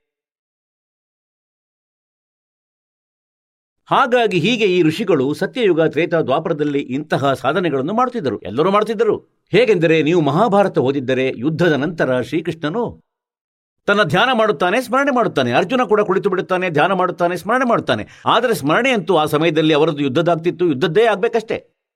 ಅಂದರೆ ನಾಳೆ ಏನು ಮಾಡುವುದಿದೆ? ನಿಸ್ಸಂದೇಹವಾಗಿ ಕುಳಿತು ಬಿಡುತ್ತಿದ್ದರು. ಆದರೆ ಅವರ ಸಮಸ್ಯೆಗಳೇನಿದ್ದವು? ಅವುಗಳ ಮೇಲೆ ಅವರ ವಿಚಾರ ವಿಮರ್ಶೆಗಳು ಆಂತರಿಕವಾಗಿ ಆಗುತ್ತಿದ್ದವು. ಹೇಳುವ ಅರ್ಥವೇನೆಂದರೆ ಅವರ ಹಿಂದಿನ ಇತಿಹಾಸದಿಂದ ನಮಗೆ ತಿಳಿಯುತ್ತದೆ ಏನೆಂದರೆ ಪ್ರತಿಯೊಬ್ಬ ಮನುಷ್ಯ ಭಕ್ತಿಯನ್ನು ಮಾಡಲು ಪ್ರಯತ್ನಿಸುತ್ತಿರುತ್ತಾನೆ. ಮತ್ತು ಆ ಸಮಯ ಅವರ ಸಮಾಧಿ ಕೂಡ ಹತ್ತುತ್ತಿತ್ತು. ಈ ಕಾರಣದಿಂದ ಯಾಕೆಂದರೆ ಈ ಕಾರಣದಿಂದ ಅವರು ತಮ್ಮ ಕ್ರಿಯೆಯನ್ನು ಅಂತಿಮ ಮತ್ತು ಸರಿ ಎಂದು ತಿಳಿಯುತ್ತಿದ್ದರು. ಗೀತೆ ಅಧ್ಯಾಯ ನಾಲ್ಕರ ಶ್ಲೋಕ ಇಪ್ಪತ್ತೈದರಿಂದ ಹಿಡಿದು ಮೂವತ್ತರ ತನಕ ಸ್ಪಷ್ಟಗೊಳಿಸಲಾಗಿದೆ ಏನೆಂದರೆ, ಅರ್ಜುನ ಯಾರೋ ದೇವತೆಗಳ ಪೂಜೆ ಮಾಡುತ್ತಾನೆ, ಯಾರೋ ಮೆಡಿಟೇಷನ್ ಮಾಡುತ್ತಾನೆ, ಧ್ಯಾನ ಮಾಡುತ್ತಾನೆ, ಯಾರೋ ಸ್ವಾಧ್ಯಾಯ ಮಾಡುತ್ತಾನೆ, ಮತ್ತು ಯಾರೋ ತೀಕ್ಷ್ಣ, ಅಹಿಂಸಾವಾದಿ ವ್ರತ ಮಾಡುತ್ತಾನೆ, ಮತ್ತು ಯಾರೋ ಪ್ರಾಣಾಯಾಮ ಮಾಡುತ್ತಾನೆ, ಯಾರೋ ಕೇವಲ ಯೋಗಾಸನ ಮಾತ್ರ ಮಾಡುತ್ತಾನೆ, ಮತ್ತು ಎಲ್ಲರೂ ತಮ್ಮ ತಮ್ಮ ಸಾಧನೆಗಳನ್ನು ಪಾಪನಾಶಕವೆಂದು ತಿಳಿದಿದ್ದಾರೆ. ಮತ್ತೆ ಗೀತೆ ಅಧ್ಯಾಯ ನಾಲ್ಕರ ಶ್ಲೋಕ ಮೂವತ್ತೆರಡರಲ್ಲಿ ಹೇಳಲಾಗಿದೆನೆಂದರೆ ಅರ್ಜುನ, ಇಂತಹ ಧಾರ್ಮಿಕ ಅನುಷ್ಠಾನಗಳ ಮಾಹಿತಿ ವಿಸ್ತಾರದೊಡನೆ ಸಚ್ಚಿದಾನಂದ ಘನ ಬ್ರಹ್ಮನ ವಾಣಿಯಲ್ಲಿ ಬ್ರಹ್ಮಣ ಮುಖಿ ಅದರಲ್ಲಿ ಸರಿಯಾಗಿ ವಿಸ್ತಾರವಾಗಿ ಹೇಳಲಾಗಿದೆ. ಪರಮೇಶ್ವರನು ಸ್ವತಃ ಬಂದು ತನ್ನ ಮುಖ ಕಮಲದಿಂದ ಹೇಳಿದ್ದಾರೆ. ಆ ಸಾಧನೆ ಸರಿಯಾಗಿದೆ. ಮತ್ತು ಅದಾಗಿದೆ ತತ್ವಜ್ಞಾನ. ನಾಲ್ಕನೇ ಅಧ್ಯಾಯದ ಮೂವತ್ನಾಲ್ಕನೇ ಶ್ಲೋಕದಲ್ಲಿ ಹೇಳಲಾಗಿದೆ ಆ ತತ್ವಜ್ಞಾನವನ್ನು ನೀನು ತತ್ವದರ್ಶಿ ಸಂತರ ಬಳಿ ತಿಳಿದುಕೋ. ಅವರಿಗೆ ದೀರ್ಘ ದಂಡ ಪ್ರಣಾಮಿಸಿ ಕಪಟವನ್ನು ಬಿಟ್ಟು ಅವರನ್ನು ಪ್ರಾರ್ಥಿಸುವುದರಿಂದ ಆ ತತ್ವದರ್ಶಿ ಸಂತ ನಿನಗೆ ಪರಮಾತ್ಮ ತತ್ವದ ಜ್ಞಾನ ಮಾಡಿಸುವರು. ಅವರಿಗೆ ಕೇಳು. ಹಾಗಾಗಿ ಇದರಿಂದ ಒಂದಂತೂ ಸ್ಪಷ್ಟವಾಯಿತು ಏನೆಂದರೆ Gita is not complete knowledge Shrimad ಭಗವದ್ಗೀತೆಯಲ್ಲಿ ಕಂಪ್ಲೀಟ್ ಸ್ಪಿರಿಚುವಲ್ ನಾಲೆಡ್ಜ್ ಇಲ್ಲ. ಇನ್ಕಂಪ್ಲೀಟ್ ಆಗಿದೆ, ಆದರೆ ತಪ್ಪೆಂದು ಹೇಳಲಾಗದು? ಹಾ, ತಪ್ಪು ಅದಾಗಿದೆ. ಹೇಗೆಂದರೆ ಈ ಕಾಲನು ಯುದ್ಧ ಮಾಡಿಸುವುದಕ್ಕಾಗಿ ಅರ್ಜುನನಿಗೆ ಊಹೆಗಳನ್ನು ಹೇಳಿರುವನು. ಈಗ ನಿಮಗೆ ಹೇಳಲಾಗಿದೆ ಏನೆಂದರೆ ಐದನೇ ಅಧ್ಯಾಯದಲ್ಲಿ ಅವನು ಹೇಳುತ್ತಾನೇನೆಂದರೆ ಹೀಗೆ ಆಸನ ಹಾಕು, ಹೀಗೆ ಕುಳಿತುಕೋ, ಮೂಗಿನ ಮೇಲೆ ಧ್ಯಾನ ಹಚ್ಚು. ಇದು ಇವನ ಅಭಿಪ್ರಾಯವಾಗಿದೆ. ಇವನು ಸ್ವತಃ ಹೇಳುತ್ತಾನೆಂದರೆ ಇದು ನನ್ನ ಅಭಿಪ್ರಾಯ. ಮತ್ತು ಬಾಕಿ ವೇದಜ್ಞಾನವಾಗಿದೆ ಈಗ ಹೇಗೆಂದರೆ ಇವನು ಯುದ್ಧ ಮಾಡಿಸುವುದಕ್ಕಾಗಿ ಅರ್ಜುನನಿಗೆ ಹೇಳಿದ, ಎರಡನೇ ಅಧ್ಯಾಯದ ಮೂವತ್ತೇಳನೇ ಮತ್ತು ಮೂವತ್ತೆಂಟನೇ ಶ್ಲೋಕದಲ್ಲಿ ಏನಂದ್ರೆ ಅರ್ಜುನ ಲಾಭಹಾನಿಯನ್ನು ಬಿಟ್ಟು ಮತ್ತು ಯಾವುದೇ ಜಯ ಪರಾಜಯದ ಚಿಂತೆಯನ್ನೂ ಮಾಡದೆ, ನೀನು ಯುದ್ಧ ಮಾಡು. ಈಗ ಮೊದಲಂತೂ ಮಾತು ತಿಳಿಯುವುದೇನೆಂದರೆ ಲಾಭ ಹಾನಿ ಇಲ್ಲದೆ ಯಾರು ಹೊಡೆದುಕೊಳ್ಳುವರು? ಮತ್ತು ಪುನಃ ತಕ್ಷಣ ಹೇಳುತ್ತಾನೇನೆಂದರೆ ಒಂದೊಮ್ಮೆ ನೀನು ಯುದ್ಧದಲ್ಲಿ ಗೆದ್ದರೆ ಇಡೀ ಪೃಥ್ವಿಯ ಆಳ್ವಿಕೆಯು ಪ್ರಾಪ್ತವಾಗುವುದು ರಾಜ್ಯ ಅನುಭವಿಸುವೆ. ಮತ್ತು ಒಂದೊಮ್ಮೆ ನೀನು ಯುದ್ಧದಲ್ಲಿ ಮರಣ ಹೊಂದಿದರೆ, ಈಗ ನಿನ್ನ ಎರಡೂ ಕೈಗಳಲ್ಲಿ ಲಡ್ಡು ಇದೆ, ಯುದ್ಧ ಮಾಡು. ಹೇಳಿ ಇದ್ರದ್ದೇನಾದರೂ ಥಿಯರಿ ಇದೆಯೇ? ಮೊದಲನೆಯಲ್ಲಂತೂ ಹೇಳುತ್ತಿದ್ದಾನೇನೆಂದರೆ, ಲಾಭ ಮತ್ತು ಹಾನಿ ಬಿಟ್ಟು ಯುದ್ಧ ಮಾಡು. ಗೆಲುವಿನ ಸೋಲಿನ ಚಿಂತೆ ಮಾಡಬೇಡ. ಮತ್ತು ತಕ್ಷಣ ಲಾಭ ಮತ್ತು ಹಾನಿ ಹೇಳುತ್ತಿದ್ದಾನೇನೆಂದರೆ, ಒಂದು ವೇಳೆ ಮರಣ ಹೊಂದಿದರೆ ಸ್ವರ್ಗಕ್ಕೆ ಹೋಗುವೆ. ಮತ್ತು ಗೆದ್ದರೆ ಪೃಥ್ವಿಯನ್ನು ಆಳುವೆ, ರಾಜ್ಯ ಅನುಭವಿಸುವೆ. ನೋಡಿ ಸ್ವತಃ ಲಾಭ ಹಾನಿ ಹೇಳ್ತಿದ್ದಾನೆ. ಮತ್ತು ನಂತರ ಹೇಳ್ತಾನೆ ಲಾಭ ಹಾನಿ ಬಗ್ಗೆ ಯೋಚಿಸಬೇಡ. ಇದು ಇವನ ಊಹೆಗಳಾಗಿವೆ. ಈ ರೀತಿಯ ಮಾತುಗಳನ್ನು ಈ ಕಾಲನು ಯುದ್ಧ ಮಾಡಿಸುವುದಕ್ಕಾಗಿ ಹೇಳಿದನು. ಅಂದರೆ ಯಾವುದೇ ರೀತಿಯಲ್ಲಾಗಲಿ ಇವನು ನಾಶವಾಗಬೇಕು ಎಂದು. ಇದನ್ನು ಅವನು ಮಾಡಿಸೇ ಬಿಟ್ಟ. ಸತ್ಗುರು ಸಂಗತ ಛೋಡಿಕೆ ಲಾಖ ವರ್ಷ ಜಪಕೀನೆ ಇಂದ್ರಿ ಕರ್ಮ ನಾ ಮೋಕ್ಷ ಹೋವೆ ಫಿರ್ ಕಾಳಕೆ ಆಧೀನ ಒಬ್ಬಳು ಹುಡುಗಿ ಇದ್ದಳು ರಾಬಿಯಾ ಹೆಸರಿನ. ಮುಸಲ್ಮಾನ ಧರ್ಮದಲ್ಲಿ ಜನ್ಮವಾಗಿತ್ತು ಮತ್ತು ಬಹಳ ಒಳ್ಳೆಯ ಪುಣ್ಯಕರ್ಮಿ ಜೀವಾತ್ಮ ಹಿಂದಿನ ಸಂಸ್ಕಾರ ಒಳ್ಳೆಯವಿದ್ದವು परमात्मा कहते हैं जो जन मेरी शरण है ताका हूं मैं दासे गेल गेल लाग्या फिरूं जब तक धरती आकाशे ಪುಣ್ಯಾತ್ಮರೇ ನೀವು ಯಾವುದೋ ಸಾಮಾನ್ಯ ಆತ್ಮವಲ್ಲ ನೀವು ಒಂದಲ್ಲ ಒಂದು ಸಮಯದಲ್ಲಿ ಪರಮೇಶ್ವರ ಕಬೀರರ ಶರಣದಲ್ಲಿದ್ರಿ. ಅಂದರೆ ಇಂದಿನಿಂದ ಆರುನೂರು ವರ್ಷಗಳ ಮೊದಲು. ಇಸವಿ ಸಾವಿರದ ಮುನ್ನೂರ ತೊಂಬತ್ತೆಂಟರಿಂದ ಇಸವಿ ಸಾವಿರದ ಐನೂರ ಹದಿನೆಂಟರ ತನಕ ಪರಮಾತ್ಮ ನೂರಿಪ್ಪತ್ತು ವರ್ಷಗಳ ತನಕ ಇಲ್ಲಿ ಪೃಥ್ವಿ ಮೇಲಿದ್ದರು ಆಸ್ ಎ ಸದ್ಗುರು. ಸದ್ಗುರು ರೂಪದಲ್ಲಿದ್ದರು. ಮತ್ತು ಸ್ವತಃ ಪರಮಾತ್ಮನೇ ಇದ್ದರು. ಇಲ್ಲಿಂದಲೇ ಪೂರ್ಣ ಬ್ರಹ್ಮಾಂಡಗಳ ರಿಮೋಟ್ ಅವರ ಕೈಯಲ್ಲಿತ್ತು. ಆವಾಗ ಆ ಸಮಯ ಪರಮಾತ್ಮನ ಅರವತ್ನಾಲ್ಕು ಲಕ್ಷ ಶಿಷ್ಯರಿದ್ದರು. ಅವರು ಎಷ್ಟು ದಯಾಳು ಆಗಿದ್ದರು ಪುಣ್ಯಾತ್ಮರೇ, ನೀವು ಯೋಚಿಸಲು ಸಾಧ್ಯವಿಲ್ಲ. ಏಕೆಂದರೆ ನಮ್ಮ ಬುದ್ಧಿಯನ್ನಂತೂ ಕಾಲನ್ನು ಕಟ್ಟಿಟ್ಟಿದ್ದಾನೆ. ಮತ್ತು ನಮಗಂತೂ ಇಲ್ಲಿಯ ಸಾಂಸಾರಿಕ ಸುಳ್ಳು ಸುಖಗಳೇ ಫೈನಲ್ ಕಾಣಿಸುತ್ತಿದ್ದವು. ಈಗಿನ ತನಕ ಎಲ್ಲಿಯವರೆಗೆ ಜ್ಞಾನವಿರಲಿಲ್ಲ. ಈಗ ದಯಾಳು ಆರುನೂರು ವರ್ಷಗಳ ಮೊದಲೇ ಬಂದರು. ಇದಕ್ಕಾಗಿ ಬಂದರು ಏಕೆಂದರೆ ಈ ಆತ್ಮಗಳನ್ನು ಒಂದು ಬಾರಿ ರೀಚಾರ್ಜ್ ಮಾಡಿ ಹೋಗುವೆನೆಂದು. ಆಗ ಇವರಿಗೆ ಮನುಷ್ಯ ಜನ್ಮ ಸಿಗುತ್ತಿರುತ್ತದೆ ಮಧ್ಯದ ಪೀಳಿಗೆ ಬರುವವರೆಗೆ. ಇದು ಕಲಿಯುಗದ ಪ್ರಾರಂಭದ ಮಾತುಗಳು. ಇಸವಿ ಹದಿಮೂರು ನೂರ ತೊಂಬತ್ತೆಂಟು ಸಂವತ್ಸರ ಹದಿನಾಲ್ಕು ನೂರ ಐವತ್ತೈದು ಈ ಜ್ಯೇಷ್ಠ ಮಾಸದ ಪೂರ್ಣಿಮೆಯಂದು ಪರಮಾತ್ಮ ಸತ್ಯಲೋಕದಿಂದ ನಡೆದು ಬಂದರು ತಮ್ಮ ನಿಜ ಸ್ಥಾನದಿಂದ ಅಂದರೆ ದ್ಯೂಲೋಕದಿಂದ. ತೇಜೋಮಯ ಸ್ಥಾನ ಸತ್ಯಲೋಕದಿಂದ. ಮತ್ತು ಒಂದು ಕಮಲದ ಹೂವಿನ ಮೇಲೆ, ಬನಾರಸ್ನಲ್ಲಿ ಕಾಶಿನಗರದಲ್ಲಿ ನಗರದ ಹೊರಗೆ ವನದಲ್ಲಿ ಒಂದು ಲೆಹರ್ತಾರ ಸರೋವರದಲ್ಲಿ ಅರಳಿದ ಕಮಲದ ಹೂವಿನ ಮೇಲೆ ಬಂದು ಪ್ರಕಟರಾದರು. ಅದು ಪ್ರಥಮ ಚರಣವಿತ್ತು ಕಲಿಯುಗದ. ಈಗ ಇದು ಬಿಚಿಲಿ ಪೀಡಿ, ಇದು ಮಧ್ಯದ ಸಮಯ ಕಲಿಯುಗದ್ದು. ಮತ್ತು ಕಲಿಯುಗದ ಲಾಸ್ಟ್ ಏನಿರೋದು? ಅದರ ವಿಷಯದಲ್ಲಿ ಹೇಳಲಾಗಿದೆ ಆ ಸಮಯದಲ್ಲಿ ಎಲ್ಲರೂ ಕೃತಜ್ಞ ಜೀವಾತ್ಮಗಳಾಗುವರು. ಯಾರು ಧರ್ಮ ಕರ್ಮವನ್ನು ನಂಬುವುದಿಲ್ಲ. ಕುಡುಕರು ಮತ್ತು ಮಾಂಸಾಹಾರಿಗಳು. ಏಜ್ ಬಹಳ ಕಡಿಮೆಯಾಗುವುದು ಇಪ್ಪತ್ತು ವರ್ಷದ ಆಯಸ್ಸು. ಮನುಷ್ಯನದಿರುವುದು ಎಂಡ್ ಆಫ್ ದ ಕಲಿಯುಗದಲ್ಲಿ. ಕಲಿಯುಗದ ಲಾಸ್ಟ್ನಲ್ಲಿ. ಮತ್ತು ಅದರಲ್ಲಿ ಐದು ಖಂಡಗಳಿರುವವು. ಹೇಗೆಂದರೆ ಹದಿನೈದು ವರ್ಷ ಆಯಸ್ಸಿನಲ್ಲಿ ಎಲ್ಲರೂ ಮರಣ ಹೊಂದುವರು. ಯುವಕರು ಆಗುವರು. ಮದುವೆಯೂ ಮಾಡಿಕೊಳ್ಳುವರು. ಮತ್ತು ಮಕ್ಕಳು ಹುಟ್ಟುವರು. ಮತ್ತು ಸಾಯುವರು. ಮತ್ತು ಆ ಸಮಯದಲ್ಲಿ ಐದು ವರ್ಷದ ಹುಡುಗಿ ಮದುವೆಯಾಗುತ್ತಿದ್ದಂತೆ ಐದು ವರ್ಷದ ಹುಡುಗಿಗೆ ಮಕ್ಕಳು ಉತ್ಪನ್ನರಾಗುವರು ಕಲಿಯುಗದ ಲಾಸ್ಟ್ನಲ್ಲಿ. ಮತ್ತು ಎಲ್ಲರೂ ಗುಹೆಯಲ್ಲಿ ಇರಲು ಆರಂಭಿಸುವರು. ಮತ್ತು ಅದಂತೂ ಎಂಡ್ ಆಫ್ ದ ಕಲಿಯುಗ. ಮತ್ತು ಈಗ ಇದಾಗಿದೆ ಮಧ್ಯ. ಮತ್ತು ಪ್ರಥಮ ಪೀಳಿಗೆ ಪರಮಾತ್ಮ ಯಾವಾಗ ಮಾಲೀಕ ಬಂದಿದ್ದರೂ ಅದಾಗಿತ್ತು ಮತ್ತು ಈಗಿನದು ಮಧ್ಯದ ಪೀಳಿಗೆ. ಹಾಗಾಗಿ ಈ ಮಧ್ಯದ ಪೀಳಿಗೆ ತನಕ ನಿಮ್ಮನ್ನು ತರುವುದಕ್ಕಾಗಿ ಏನೆಂದರೆ ಈ ಮನುಷ್ಯನಲ್ಲಿ ಭಗವಂತನ ಆಸಕ್ತಿ ಇರಲಿ ಎಂದು. ಬೇಕಾದರೆ ಯಾರೇ ಕಲ್ಲನ್ನು ಪೂಜಿಸಲಿ, ಬೇಕಾದರೆ ಯಾರಾದರೂ ಕೃಷ್ಣನನ್ನು ಪೂಜಿಸಲಿ ಮತ್ತು ಬೇಕಾದರೆ ಇವರು ತಮ್ಮ ಬಾಬಾ ಶ್ಯಾಮನಿಗೆ ಪ್ರಣಾಮ ಮಾಡುವಲ್ಲಿ ಪ್ರಸನ್ನರಾಗಿದ್ದಾರೆ. ಆದರೆ ಅವು ಏನೆಂದರೆ ಪೂರ್ವದ ಸಂಸ್ಕಾರಗಳಿದ್ದವು ಮತ್ತು ನಾವು ಯೋಚಿಸುತ್ತಿದ್ದೇವೆನೆಂದರೆ ಈ ದೇವತೆಗಳ ಪೂಜೆಗಳಿಂದ ನಮಗೆ ಸುಖವಾಗುತ್ತಿದೆ. ಏಕೆಂದರೆ ನಮಗೆ ಜ್ಞಾನವಿರಲಿಲ್ಲ. ಹೇಗೆಂದರೆ ಈ ದಾಸನು ಭಗವಂತ ಶ್ರೀಕೃಷ್ಣನ ವಿಶೇಷ ಪೂಜಾರಿಯಾಗಿದ್ದ. ಭಗವಂತ ವಿಷ್ಣು, ತಿಳಿಯಿರಿ ಕೃಷ್ಣ, ಶ್ರೀರಾಮ, ಭಗವಂತ ಶಂಕರ, ಹನುಮಂತನ ಪೂಜಾರಿ ಅಂದರೆ ಎಲ್ಲಾ ದೇವತೆಗಳನ್ನು ಪೂಜಿಸುತ್ತಿದ್ದೆವು. ಮೊದಲು ಎಲ್ಲಾ ಸಾಧನೆ ಮಾಡುತ್ತಿದ್ದೆವು.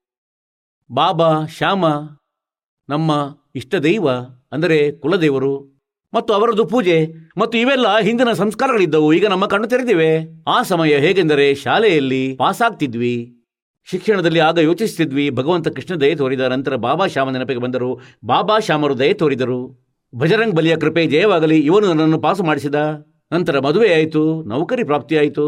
ಸಂತಾನವಾಯಿತು. ಆಗ ಯೋಚಿಸುತ್ತಿದ್ದೆ ಏನೆಂದರೆ ಈ ಭಗವಂತರು ನಮಗೆ ಲಾಭ ಕೊಟ್ಟರು. ಮತ್ತು ಅವರ ಪೂಜೆ ಮಾಡುತ್ತಿದ್ದೆ. ಆಸಕ್ತಿ ಇತ್ತು ಮತ್ತು ಹೆಚ್ಚು ಆಸಕ್ತಿ ಉಂಟಾಗುತ್ತಾ ಹೋಯಿತು. ಏಕೆಂದರೆ ಸುಖ ಸಿಗಲು ತೊಡಗಿತು. ಇದಾಗುತ್ತಿತ್ತು ಪೂರ್ವದ ಸಂಸ್ಕಾರಗಳಿಂದ ಪ್ರಾರಬ್ಧದ ಫಲವಾಗಿತ್ತು ನಮ್ಮದು. ನಾವು ಯೋಚಿಸುತ್ತಿದ್ದೆವು ಇವರು ಮೋಜು ಮಾಡಿದರೆಂದು. ಹೀಗೆ ಮೊದಲು ಇದೆಲ್ಲ ಆಗುತ್ತಿತ್ತು. ಆಗ ಪರಮಾತ್ಮ ಆರುನೂರು ವರ್ಷ ಮೊದಲೇ ಬಂದಿದ್ದರು. ಮತ್ತು ಅವರು ಎಲ್ಲಿಯೂ ಹೋಗಿ ನಿಂತು ಬಿಡುತ್ತಿದ್ದರು. ಹೇಗೆಂದ್ರೆ ಒಬ್ಬ ಡೊಂಬರಾಟದವ ತನ್ನ ತೋರಿಸಿದಂತೆ. ಮತ್ತು ಚೌಕದಲ್ಲಿ ನಿಂತು ಬಿಡುತ್ತಿದ್ದರು ಅಥವಾ ರಸ್ತೆ ಬದಿ ಮಧ್ಯದಲ್ಲಿ ಊರಲ್ಲಿ ಅಲ್ಲಿ ಹಾಡಲು ಆರಂಭಿಸುತ್ತಿದ್ದರು ತನ್ನ ಶಬ್ದವನ್ನು ಹೇಳುತ್ತಿದ್ದರು मानुष जन्म दुर्लभ है ये मिलन बारंबार तरवर से पत्ता टूट गिरे बोर न लगता डार ಪರಮಾತ್ಮ ಹೀಗೆ ಜೋರಾಗಿ ಎತ್ತರ ಎತ್ತರ ಸ್ವರದಿಂದ ಎಲ್ಲೋ ನಿಂತುಕೊಂಡು ಹೇಳುತ್ತಿದ್ದರು ಅಕ್ಕಪಕ್ಕದ ಜನರು ಒಟ್ಟಾಗುತ್ತಿದ್ದರು ಸಾಕಷ್ಟು ಗುಂಪುಗಳಾಗುತ್ತಿದ್ದವು ಮತ್ತು ಮಾಲೀಕನ ಧ್ವನಿ ಲೌಡ್ ಸ್ಪೀಕರ್ಗಿಂತಲೂ ತೀಕ್ಷ್ಣವಾಗಿತ್ತು. ಯಾರು ಎಲ್ಲಿ ಕುಳಿತಿದ್ದಾರೆ ಅವರಿಗೆ ಅಲ್ಲಿಯೇ ಕೇಳಿಸುತ್ತಿತ್ತು ಮತ್ತು ಆರಾಮವಾಗಿ ಹೇಳುತ್ತಿದ್ದರು. ಅದು ಮಾಲೀಕನ ಲೀಲೆಯಾಗಿತ್ತು. ಪರಮಾತ್ಮನ ಮುಂದೆ ಲೌಡ್ ಸ್ಪೀಕರ್ ಏನು? ಆಗ ಸಾವಿರಾರು ಅಸಂಖ್ಯ ಸಂಖ್ಯೆಯಲ್ಲಿ ಅಲ್ಲಿ ಭಕ್ತರು ಸೇರುತ್ತಿದ್ದರು. ನಂತರ ಪ್ರಾರ್ಥನೆ ಮಾಡುತ್ತಿದ್ದರು, ಹೇ ಭಕ್ತರೇ, ಇಂದಂತೂ ಉಳಿದು ಬಿಡಿ ನಮ್ಮ ಊರಲ್ಲಿ. ಸರಿ ಸಹೋದರ, ಉಳಿಯುವೆ. ಅವರಂತೂ ಇದೇ ಉದ್ದೇಶದಿಂದ ಹೋಗಿದ್ದರು. ಮತ್ತು ಮರುದಿನ ಪುನಃ ಪರಮಾತ್ಮ ಸಂಜೆ ಕೂಡ ಹೇಳುತ್ತಿದ್ದರು, ಇಡೀ ದಿನ ಅವರು ತಮ್ಮ ಕೆಲಸ ಮಾಡುತ್ತಿದ್ದರು. ಇದನ್ನು ಸಂಜೆ ಪುನಃ ಮಾಡೋಣ ಸಹೋದರ, ಬಂದು ಬಿಡಿ. ಹೀಗೆ ಈ ರೀತಿ ಭಗವಂತನ ಲಕ್ಷಾಂತರ ಜನರಾದರೂ ಒಂದು ದಿನದಲ್ಲಿ ನೂರಾರು ಸ್ಥಳಗಳಲ್ಲಿ ಪರಮಾತ್ಮ ಪ್ರಕಟರಾಗುತ್ತಿದ್ದರು. ಅಂದರೆ ಇಂದಂತೂ ಟಿವಿ ಆಗಿವೆ? ಒಬ್ಬ ವ್ಯಕ್ತಿ ಹೇಳ್ತಾನೆ, ಕೋಟಿ ಟಿವಿಗಳ ಮೂಲಕ ಅವನು ತನ್ನ ಎಲ್ಲಾ ಜ್ಞಾನ ನೀಡಬಲ್ಲನು. ಆ ಸಮಯ ಇದು ಇರಲಿಲ್ಲ. ಒಂದೊಮ್ಮೆ ಇವು ಇದ್ದಿದ್ದರೆ ಕಬೀರ್ ಸಾಹೇಬರಿಗೆ ಹೇಳಲು ಯಾರು ಬಿಡುತ್ತಿದ್ದರು? ಹೇಗೆಂದರೆ ಈ ದಾಸನ ಜೊತೆ ಆದಂತೆ. ಈಗ ಎಲ್ಲಿಯಾದರೂ ನಮ್ಮ ಜ್ಞಾನ ನಡೆಯುತ್ತದೆ. ಈ ನಕಲಿ ಸಂತರು ಅದೇ ಸಮಯ ಬಂದ್ ಮಾಡಿಸುವರು. ಬಂದ್ ಮಾಡಿ ಬಂದ್ ಮಾಡಿ. ಇವನಂತೂ ಸುಳ್ಳು ಹೇಳುತ್ತಾನೆ, ನಿಂದನೆ ಮಾಡುತ್ತಾನೆ. ಆಗ ಪರಮಾತ್ಮ ಬೇರೆ ರೀತಿಯಿಂದ ಮಾಡಿದರು ಆ ಸಮಯ ಚಾನೆಲ್ಗಳ ಅವಶ್ಯಕತೆಯೇ ಬೀಳಲಿಲ್ಲ. ಹೀಗೆ ಮತ್ತು ಅವರಿಗೆ ಸುಖವಾಗುತ್ತಿತ್ತು. ದೀಕ್ಷೆ ತೆಗೆದುಕೊಳ್ಳುತ್ತಿದ್ದಂತೆ. ಆ ಸಮಯ ಕೇವಲ ಪ್ರಥಮ ಮಂತ್ರ ಕೊಡುತ್ತಿದ್ದರು ಭಗವಂತ. ಮತ್ತು ಮಧ್ಯದ ವಾನ್ಲಿ ಈ ಐದು ನಾಮವೇನಿದೆ ನಿಮಗೆ ಪ್ರಥಮ ಮಂತ್ರದಲ್ಲಿ ಕೊಡಲಾಗುತ್ತದೆ. ಆ ಐದು ನಾಮಗಳು ಇವೆ. ಆ ರಾಧಾಸ್ವಾಮಿ ಪಂಥದವರು ಐದು ನಾಮದ ಬಗ್ಗೆ ಹೇಳುತ್ತಿದ್ದಾರೆ. ಆ ಐದು ನಾಮಗಳು ಅವು ಅಲ್ಲ, ಅವು ಐದು ಕಾಲನ ಮಂತ್ರಗಳಾಗಿವೆ. ಮತ್ತು ಇವುಗಳಿಂದ ಲಾಭವಾಗುವುದು ನಿಮಗೆ ಇಲ್ಲಿ. ಮತ್ತು ನಾವು ಇಲ್ಲಿಂದ ಹೊರಡುವಾಗ ಹೇಗೆಂದರೆ ನಮ್ಮ ಶರೀರದಲ್ಲಿ ಚಾನೆಲ್ಗಳು ಆಗಿವೆ. ಇವುಗಳಲ್ಲಿ ಈ ಪ್ರಧಾನರು ಕುಳಿತಿರುವರು. ಇವರು ಇವುಗಳ ಮಾಲೀಕರು. ಇವರ ಅಕೌಂಟ್ ಕ್ಲಿಯರ್ ಮಾಡಿ ನಾವು ಮುಂದೆ ಹೋಗಬಹುದು ತ್ರಿಕುಟಿ ಮೇಲೆ. ಆಗ ಆ ಸಮಯ ನಮಗೆ ಜ್ಞಾನಾಧಾರ ಇರಲಿಲ್ಲ. ಬಹಳ ಸುಖ ಕೊಟ್ಟಿದ್ದರು ಪರಮಾತ್ಮ, ಏಕೆಂದರೆ ಇವರು ಸುಖ ಸಾಗರ ಪ್ರಭು ಆಗಿದ್ದಾರೆ. ಇವರ ಶರಣಕ್ಕೆ ಬರುತ್ತಲೇ ಯಾರಿಗಾದರೂ ಪ್ರೇತ ಬಾಧೆ ಇತ್ತು ಅಥವಾ ಯಾರೋ ದೇವರು ಕೋಪಗೊಂಡಿರುವುದು ಅಥವಾ ಯಾವುದೋ ಶಾರೀರಿಕ ಕಷ್ಟ ಇತ್ತು, ಯಾವುದೋ ಸಾಂಸಾರಿಕ ಬಾಧೆಗಳಿದ್ದವು, ಯಾವುದೋ ಕರ್ಮ ಕಾರ್ಯ ಸರಿಯಾಗುತ್ತಿರಲಿಲ್ಲವೋ ಅವೆಲ್ಲವೂ ಸರಿಯಾಗುತ್ತಾ ಹೋದವು. ಮತ್ತು ಇಂಥ ಚಮತ್ಕಾರ ಮಾಡಿದರು ಪರಮಾತ್ಮನು ಅವರ ಮನೆಗಳಲ್ಲಿ ಬಡ ವ್ಯಕ್ತಿಗಳಾಗಿದ್ದರು ಮತ್ತು ಸಂಜೆಗೆ ಹತ್ತು ರೂಪಾಯಿ ಇಟ್ಟು ಮಲಗುತ್ತಿದ್ದರು, ಮರುದಿನ ನೂರು ರೂಪಾಯಿ ಸಿಗುತ್ತಿದ್ದವು ಅವರ ಮನೆಗಳಲ್ಲಿ ಮತ್ತು ಅವರು ಬಂದು ಹೇಳುತ್ತಿದ್ದರು ಏನೆಂದರೆ, ಇಂದು ಗುರುಕೃಪೆಯಿಂದ ಇಂತಹ ಚಮತ್ಕಾರವಾಯಿತು. ಯಾರೋ ಹೇಳುತ್ತಾರೆ, ಇಲ್ಲ, ನೀನು ಇಟ್ಟು ಮರೆತಿರುವೆ, ಸ್ವತಃ ನಿನಗೆ ಮರೆಯೂ ಆಗಿರಬಹುದು, ಹೀಗೆ ಯಾವಾಗಲಾದರೂ ಆಗುತ್ತದೆಯೇ? ಯಾರ ವಿಷಯದಲ್ಲಿ ಹೀಗಾಯ್ತು ಅವನೇ ಬಲ್ಲ. ಎಲ್ಲೋ ಇಟ್ಟು ಮರೆಯುವ ಸಮಯವಿತ್ತು ಆ ಸಮಯ. ಹೀಗೆಯೇ ಇಂತಹ ಲೀಲೆಗಳು ಈಗಲೂ ಆಗುತ್ತಿವೆ. ಒಬ್ಬ ಭಕ್ತ ಹೇಳುತ್ತಿದ್ದ, ನಾನು ಒಂದು ಒಂದೂವರೆ ವರ್ಷದಿಂದ ಪ್ರಯತ್ನ ಪಡುತ್ತಿದ್ದೆ. ಪುಸ್ತಕ ಓದಿ ದೀಕ್ಷೆ ಪಡೆಯುವೆ, ಆದರೆ ಹಣ ಇರಲಿಲ್ಲ. ಆಗ ಅವನು ಹೇಳ್ತಿದ್ದ, ಏನೆಂದರೆ ಹೀಗೆ ಮಾಡ್ತಾ ಮಾಡ್ತಾ ಹೆಚ್ಚು ದುಃಖಿಯಾದೆ ಭಗವಂತ. ಪರಮಾತ್ಮನ ಇಷ್ಟು ಅಮೃತ ಜ್ಞಾನ ಮತ್ತು ನಾನು ತಲುಪುತ್ತಿಲ್ಲ. ಅಳಲಾರಂಭಿಸಿದ. ಒಂದು ದಿನ ಹೇಳ್ತಾನೆ, ನೂರು ಇನ್ನೂರು ರೂಪಾಯಿ ಬ್ಯಾಂಕಲ್ಲಿ ಹಣವಿತ್ತು. ಅದನ್ನು ತೆಗೆಯಲು ಹೋಗಿದ್ದೆ. ಆರು ಸಾವಿರ ರೂಪಾಯಿ ಬ್ಯಾಂಕಲ್ಲಿದ್ದವು. ಆರು ಸಾವಿರ ರೂಪಾಯಿ ನನ್ನ ಅಕೌಂಟ್ನಲ್ಲಿ ಜಮಾ ಆಗಿದ್ದವು ಪಡೆದುಕೊಂಡು ಬಹಳ ಅತ್ತೆ, ಹೇ ಭಗವಂತ, ಈ ದಯೆಯನ್ನು ಮಾಡಿಬಿಟ್ಟೆ. ಮರುದಿನ ಟ್ರೈನ್ ಹಿಡಿದ. ಬಹಳ ದೂರದಲ್ಲಿರುತ್ತಿದ್ದನು ಆ ಮಗು. ಹಾಗಾಗಿ ಪರಮಾತ್ಮ ನಿಮಗಾಗಿ ಇಂಥ ಲಕ್ಷಾಂತರ ಲೀಲೆಗಳನ್ನು ಮಾಡುವನು. ಆದರೆ ನೀವು ಯಾರೋ ಬೇರೆಯವರಿಗೆ ಹೇಳಿದರೆ ಅವನು ಹೇಳುವನು, ನೀನು ಸುಳ್ಳು ಹೇಳುವೆ, ಏಕೆಂದರೆ ಅವರೊಂದಿಗೆ ಹೀಗೆ ಎಂದೂ ಆಗಿಲ್ಲ. ಏಕೆ ಆಗಿಲ್ಲ? ಏಕೆಂದರೆ ಅವರಿಗೆ ಪವರ್ ಕನೆಕ್ಷನ್ ಸಿಕ್ಕಿಲ್ಲ. ಮ್ಯಾನುವಲ್ಲಿ ಕಾರ್ಯ ಏನಿರುತ್ತದೆ? ಪವರ್ನ ಕೆಲಸ ಅದರಿಂದ ಬೇರೆಯೇ ಇರುತ್ತದೆ. ಹಾಗಾಗಿ ಇಲ್ಲಿ ಪವರ್ನ ಕೆಲಸ ಇದೆ ಪರಮಾತ್ಮನ ಕೆಲಸವಿದೆ. ಜನಸಾಮಾನ್ಯರು ಈ ಮಾತುಗಳನ್ನು ಒಪ್ಪಿಕೊಳ್ಳುವುದಿಲ್ಲ. ಹೀಗೆ ಈ ಪ್ರಕಾರ ಪರಮಾತ್ಮನ ಆ ಅರವತ್ನಾಲ್ಕು ಲಕ್ಷ ಶಿಷ್ಯರಾದರು. ಎಲ್ಲರಿಗೂ ಈ ಮಂತ್ರ ಕೊಟ್ಟರು. ಮತ್ತೆ ನಮಗೆ ಹೇಗೆಂದರೆ ಜ್ಞಾನವೇ ಇರಲಿಲ್ಲ. ಯಾರೂ ಕೂಡ ದಾರಿ ತಪ್ಪಿಸಬಹುದಿತ್ತು. ಹಿಂದೂ ಮತ್ತು ಮುಸಲ್ಮಾನ ಇಬ್ಬರಿಗೂ ಉಪದೇಶ ಕೊಡುತ್ತಿದ್ದರು ಭಗವಂತ. ಮತ್ತು ಹೇಳುತ್ತಿದ್ದರು ಸಹೋದರ ಹಿಂದೂ ಮುಸ್ಲಿಂ ದೋ ನೀ ಬಾಯಿ ದೋ ಕೈಸೋ ನರಕ ಜಾಯಿ. ನೀವು ಒಬ್ಬ ತಂದೆಯ ಮಕ್ಕಳಾಗಿರುವಿರಿ. ಈ ಕಾಲನು ನಿಮ್ಮನ್ನು ಪರಸ್ಪರ ವೈರಿ ಮಾಡಿಟ್ಟಿದ್ದಾನೆ ಬೇರೆ ಬೇರೆ ಮಾಡಿ. ಬುದ್ಧಿವಂತ ಜನರು ಇದ್ದರೂ ಒಪ್ಪಿಯೂ ಕೊಳ್ಳುತ್ತಿದ್ದರು, ಆದರೆ ಭಕ್ತಿ ಮಾಡುವುದರಿಂದ, ನಾಮದಿಂದ ಯಾವುದೋ ಧರ್ಮದಲ್ಲಿ ಇರುತ್ತಿದ್ದರು, ಆದರೆ ಒಳಗಿನಿಂದ ಭಕ್ತಿ ಮಾಲೀಕನದೇ ಮಾಡುತ್ತಿದ್ದರು. ಆದರೆ ಕೆಲವು ಸಮಯದ ಬಳಿಕ ಏನಾಗುತ್ತದೆ ಈ ಜೀವಾತ್ಮದೊಡನೆ? ಏನಂದ್ರೆ ಇವರಿಗೆ ಬಹಳ ಸುಖವಾಗುತ್ತದೆ, ಏಕೆಂದರೆ ಮಾಲೀಕ ಸುಖ ನೀಡುವವನಿದ್ದಾನೆ. ಇವನು ದಯಾಳು ಪರಮಾತ್ಮನು. ಇವನ ಸ್ವಲ್ಪ ಕೃಪೆಯಿಂದಲೇ ಇಷ್ಟೊಂದು ಸುಖವಾಗುತ್ತದೆ ಜೀವಾತ್ಮ. ಚಂಚಲವಾಗುತ್ತದೆ ವಿಚಲಿತವಾಗುತ್ತದೆ ನಂತರ ಕೆಲವು ದಿನಗಳ ಬಳಿಕ ಏನಾಯಿತು? ನಿಧಾನವಾಗಿ ಪರಮಾತ್ಮನಿಂದ, ಯಾರಾದರೂ ಹೇಳಿಬಿಟ್ಟರೆ, ಇಲ್ಲ ಸಹೋದರ, ಭಗವಂತನು ಭಗವಂತನೇ, ಈ ಕಬೀರ ಭಗವಂತನಲ್ಲ. ಇವನು ಅಲ್ಲಾಹು ಅಲ್ಲ, ಇವನು ಸುಳ್ಳು ಹೇಳುತ್ತಿದ್ದಾನೆ. ಸರಿ, ನಿಮಗೆ ಯಾವುದು ಸಣ್ಣ ಪುಟ್ಟ ಸುಖವಾಗಿರಬಹುದು? ಇವನು ಯಾರೋ ಸಿದ್ಧನಿರಬಹುದು ಹಾಗೆ? ಅಂದರೆ ಈ ರೀತಿ ಅವರು ನಮಗೆ ಜ್ಞಾನವಿಲ್ಲದ ಕಾರಣ ತಮ್ಮ ಧರ್ಮದ ಜನರನ್ನು ಪರಮಾತ್ಮನಿಂದ ನಮ್ಮನ್ನು ಮತ್ತೆ ದೂರ ಮಾಡಿದರು. ಆದರೆ ಆ ಮಾಲೀಕನ ಉದ್ದೇಶವೇನಿತ್ತು, ಅದು ಪೂರ್ಣಗೊಂಡಿತು. ನಾವು ಪರಮಾತ್ಮನನ್ನು ಗುರುತಿಸದೆ ಅಲೆದಾಡುತ್ತಿದ್ದೇವೆ. ಇಲ್ಲದಿದ್ದರೆ ಇಷ್ಟು ಸುಲಭವಿದೆ ಮೋಕ್ಷ. ಇದರಷ್ಟು ಸುಲಭ ಯಾವುದೇ ವಸ್ತುವಿಲ್ಲ. ಮತ್ತು ಇದಕ್ಕಿಂತ ಸುಲಭ ಬೇರೆ ಯಾವ ಕೆಲಸವಿಲ್ಲ. ಹೇಗೆಂದರೆ ಅಡಿಗೆ ಮಾಡುತ್ತಾರೆ ಸಹೋದರಿಯರು. ಪುತ್ರಿಯರು, ತಾಯಂದಿರು, ಮತ್ತೆಷ್ಟು ವ್ಯವಸ್ಥೆ ಜೋಡಿಸುತ್ತಾರೆ. ಈಗ ಲೆಕ್ಕ ಮಾಡಲಾಗದಷ್ಟು ಐಟಂ ಒಟ್ಟುಗೂಡಿಸಬೇಕಾಗುತ್ತದೆ. ಪರಾತ, ತವ, ಒಲೆ, ಕಟ್ಟಿಗೆ, ಎಣ್ಣೆ, ಮತ್ತು ನಂತರ ಪಾತ್ರೆ, ಉಪ್ಪು ಚಮಚ, ಮೆಣಸಿನಕಾಯಿ ಇತ್ಯಾದಿ ಐಟಂಗಳನ್ನು ಒಟ್ಟುಗೂಡಿಸಿ, ಇನ್ನೂ ಹಲವು ಐಟಂಗಳನ್ನು ಸೇರಿಸಿ, ನಂತರ ಹಿಟ್ಟು ಮಾಡುವುದು, ತರಕಾರಿ ಕತ್ತರಿಸುವುದು, ಒಗ್ಗರಣೆ ಹಾಕುವುದು ಮತ್ತು ಇಂತಹ ಸೆಕೆ ಮತ್ತು ಚಳಿ ಬೇಕಾದರೆ ಮಳೆಯೇ ಬರಲಿ. ಈಗಂತೂ ಕೆಲವರಲ್ಲಿ ಗ್ಯಾಸ್ನ ಒಲೆಗಳು ಆಗಿಬಿಟ್ಟಿವೆ. ಇಲ್ದಿದ್ರೆ ಮೊದಲಂತೂ ಕಟ್ಟಿಗೆಯನ್ನು ಉರಿಸ್ತಿದ್ರು. ಈಗಲೂ ಉರಿಸುತ್ತಾರೆ. ತೊಂಬತ್ತು ಪ್ರತಿಶತ ಜನರು ಕಟ್ಟಿಗೆಯಲ್ಲೇ ಅಡಿಗೆ ಮಾಡುತ್ತಾರೆ. ಆಗ ಅದು ಮಳೆಗಾಲದಲ್ಲಿ ಉರಿಸಲು ಫೂ ಫೂ ಊದಬೇಕು. ಹಾಗಾಗಿ ಕಣ್ಣುಗಳು ಕೆಂಪಗಾಗುತ್ತಿದ್ದವು ಮತ್ತು ಆದರೂ ತಯಾರಿಸಿಯೇ ಬಿಡುತ್ತಿದ್ದೆವು. ಮತ್ತು ಪರಮಾತ್ಮನ ಭಜನೆಯಲ್ಲಂತೂ ಏನೂ ಇಲ್ಲ, ನಾಲಗೆ ಕೂಡ ಅಲ್ಲಾಡಿಸುವಾಗಿಲ್ಲ. ಮತ್ತು ನಮ್ಮಿಂದ ಇದೂ ಆಗಲ್ಲ. ನೋಡಿ ಎಷ್ಟು ಸ್ಥಿತಿ ಕೆಟ್ಟಿದೆ. ನಾಲಗೆ ಅಲ್ಲಾಡಿಸುವಾಗಿಲ್ಲ, ನಾಲಗೆ ಇಲ್ಲದೆ ಸ್ಮರಣೆ ಕೊಟ್ಟಿದ್ದಾರೆ ಮಾಲೀಕನು. ಶ್ವಾಸವಂತೂ ನಿಮಗೆ ಬರುವುದು. ಮಲಗಿ ಮಾಡಿಕೊಳ್ಳಿ, ಕುಳಿತು ಮಾಡಿಕೊಳ್ಳಿ, ನಡೆಯುವಾಗ ಅದರ ಸ್ಮರಣೆ ಮಾಡಿ. ಮತ್ತು ಈ ಪ್ರಥಮ ಮಂತ್ರವೇನಿದೆ? ಈ ಜಪವನ್ನು ಮಾನಸಿಕವಾಗಿ ಮಾಡಿ, ಮೌಖಿಕ ಮಾಡಬಾರದು. ಮೌಖಿಕವಂತೂ ಒಬ್ಬನೇ ಕುಳಿತಾಗ ಮಾಡು, ಇಲ್ದಿದ್ರೆ ಇದನ್ನು ಮಾನಸಿಕವಾಗಿ ಮಾಡು. ಈ ರೀತಿ ಇದರಲ್ಲಿ ಏನೂ ಎತ್ತಿಕೊಂಡು ಬರುವ ಹಾಗಿಲ್ಲ, ಅಥವಾ ಯಾವ ವ್ಯವಸ್ಥೆ ಮಾಡಬೇಕಿಲ್ಲ. ಒಂದು ವೇಳೆ ಇದನ್ನು ಮಾಡಲಾಗದಿದ್ದರೆ ನಮ್ಮಂತಹ ಅಯೋಗ್ಯರು ಯಾರೂ ಇಲ್ಲ. ಹಾಗಾದರೆ ನಾವೆಂಥ ಭಕ್ತರು? ಹಾಗಾಗಿ ಹೇಳುವ ಅರ್ಥವೇನೆಂದರೆ ಇದು ಎಲ್ಲಕ್ಕಿಂತ ಸುಲಭವಾಗಿದೆ, ಮೋಕ್ಷ ಪಡೆಯುವುದು. ಈಗ ನಾವು ಅದೇ ಪ್ರಸಂಗಕ್ಕೆ ಬರೋಣ. ಹೀಗೆ ಪರಮಾತ್ಮ ನಮ್ಮನ್ನು ಚಾರ್ಜ್ ಮಾಡಿ ಹೋದರು. ಮತ್ತು ಚಾರ್ಜ್ ಮಾಡಿ ಮಾಲೀಕರು ಹೋದರು. ಸಶರೀರ ಬಂದಿದ್ದರು ಮತ್ತು ಸಶರೀರ ಹೋದರು. ನಾವು ಮಾಲೀಕನನ್ನು ಗುರುತಿಸಲಿಲ್ಲ. ಇದರಿಂದಾಗಿ ನಾವು ಅವರಿಂದ ವಿಮುಖರಾದೆವು. ಪರಮೇಶ್ವರರು ಒಂದು ಲೀಲೆ ಮಾಡಿದ್ದರು. ಈಗ ಪರಮಾತ್ಮನ ಬಹಳಷ್ಟು ಶಿಷ್ಯರಾದರು. ಮತ್ತು ಸತ್ಸಂಗ ಮಾಡುತ್ತಿದ್ದರು. ಅಲ್ಲಿಗೆ ಭಕ್ತರು ಬರುತ್ತಿದ್ದರು. ಹೆಣ್ಣು ಮಕ್ಕಳು, ಸಹೋದರಿಯರೂ ಬರುತ್ತಿದ್ದರು. ಯಾವಾಗ ನಮಗೆ ಸುಖವಾಗುತ್ತದೆ, ಆಗ ನಾವು ನಮ್ಮ ಪರಮಾತ್ಮನಲ್ಲಿಯೂ ದೋಷ ಹುಡುಕಲು ಆರಂಭಿಸುತ್ತೇವೆ. ಇದು ಮನಸ್ಸಿನ ಸ್ವಭಾವ. ಮನಸ್ಸು ಬಯಸುತ್ತದೆ ಏನೆಂದರೆ ಇವರನ್ನು ಹೇಗಾದರೂ ಮಾಡಿ ಪರಮಾತ್ಮನಿಂದ ದೂರ ಮಾಡುವೆ. ಒಬ್ಬ ವೇಶ್ಯ ಇದ್ದಳು ಗಣಿಕ.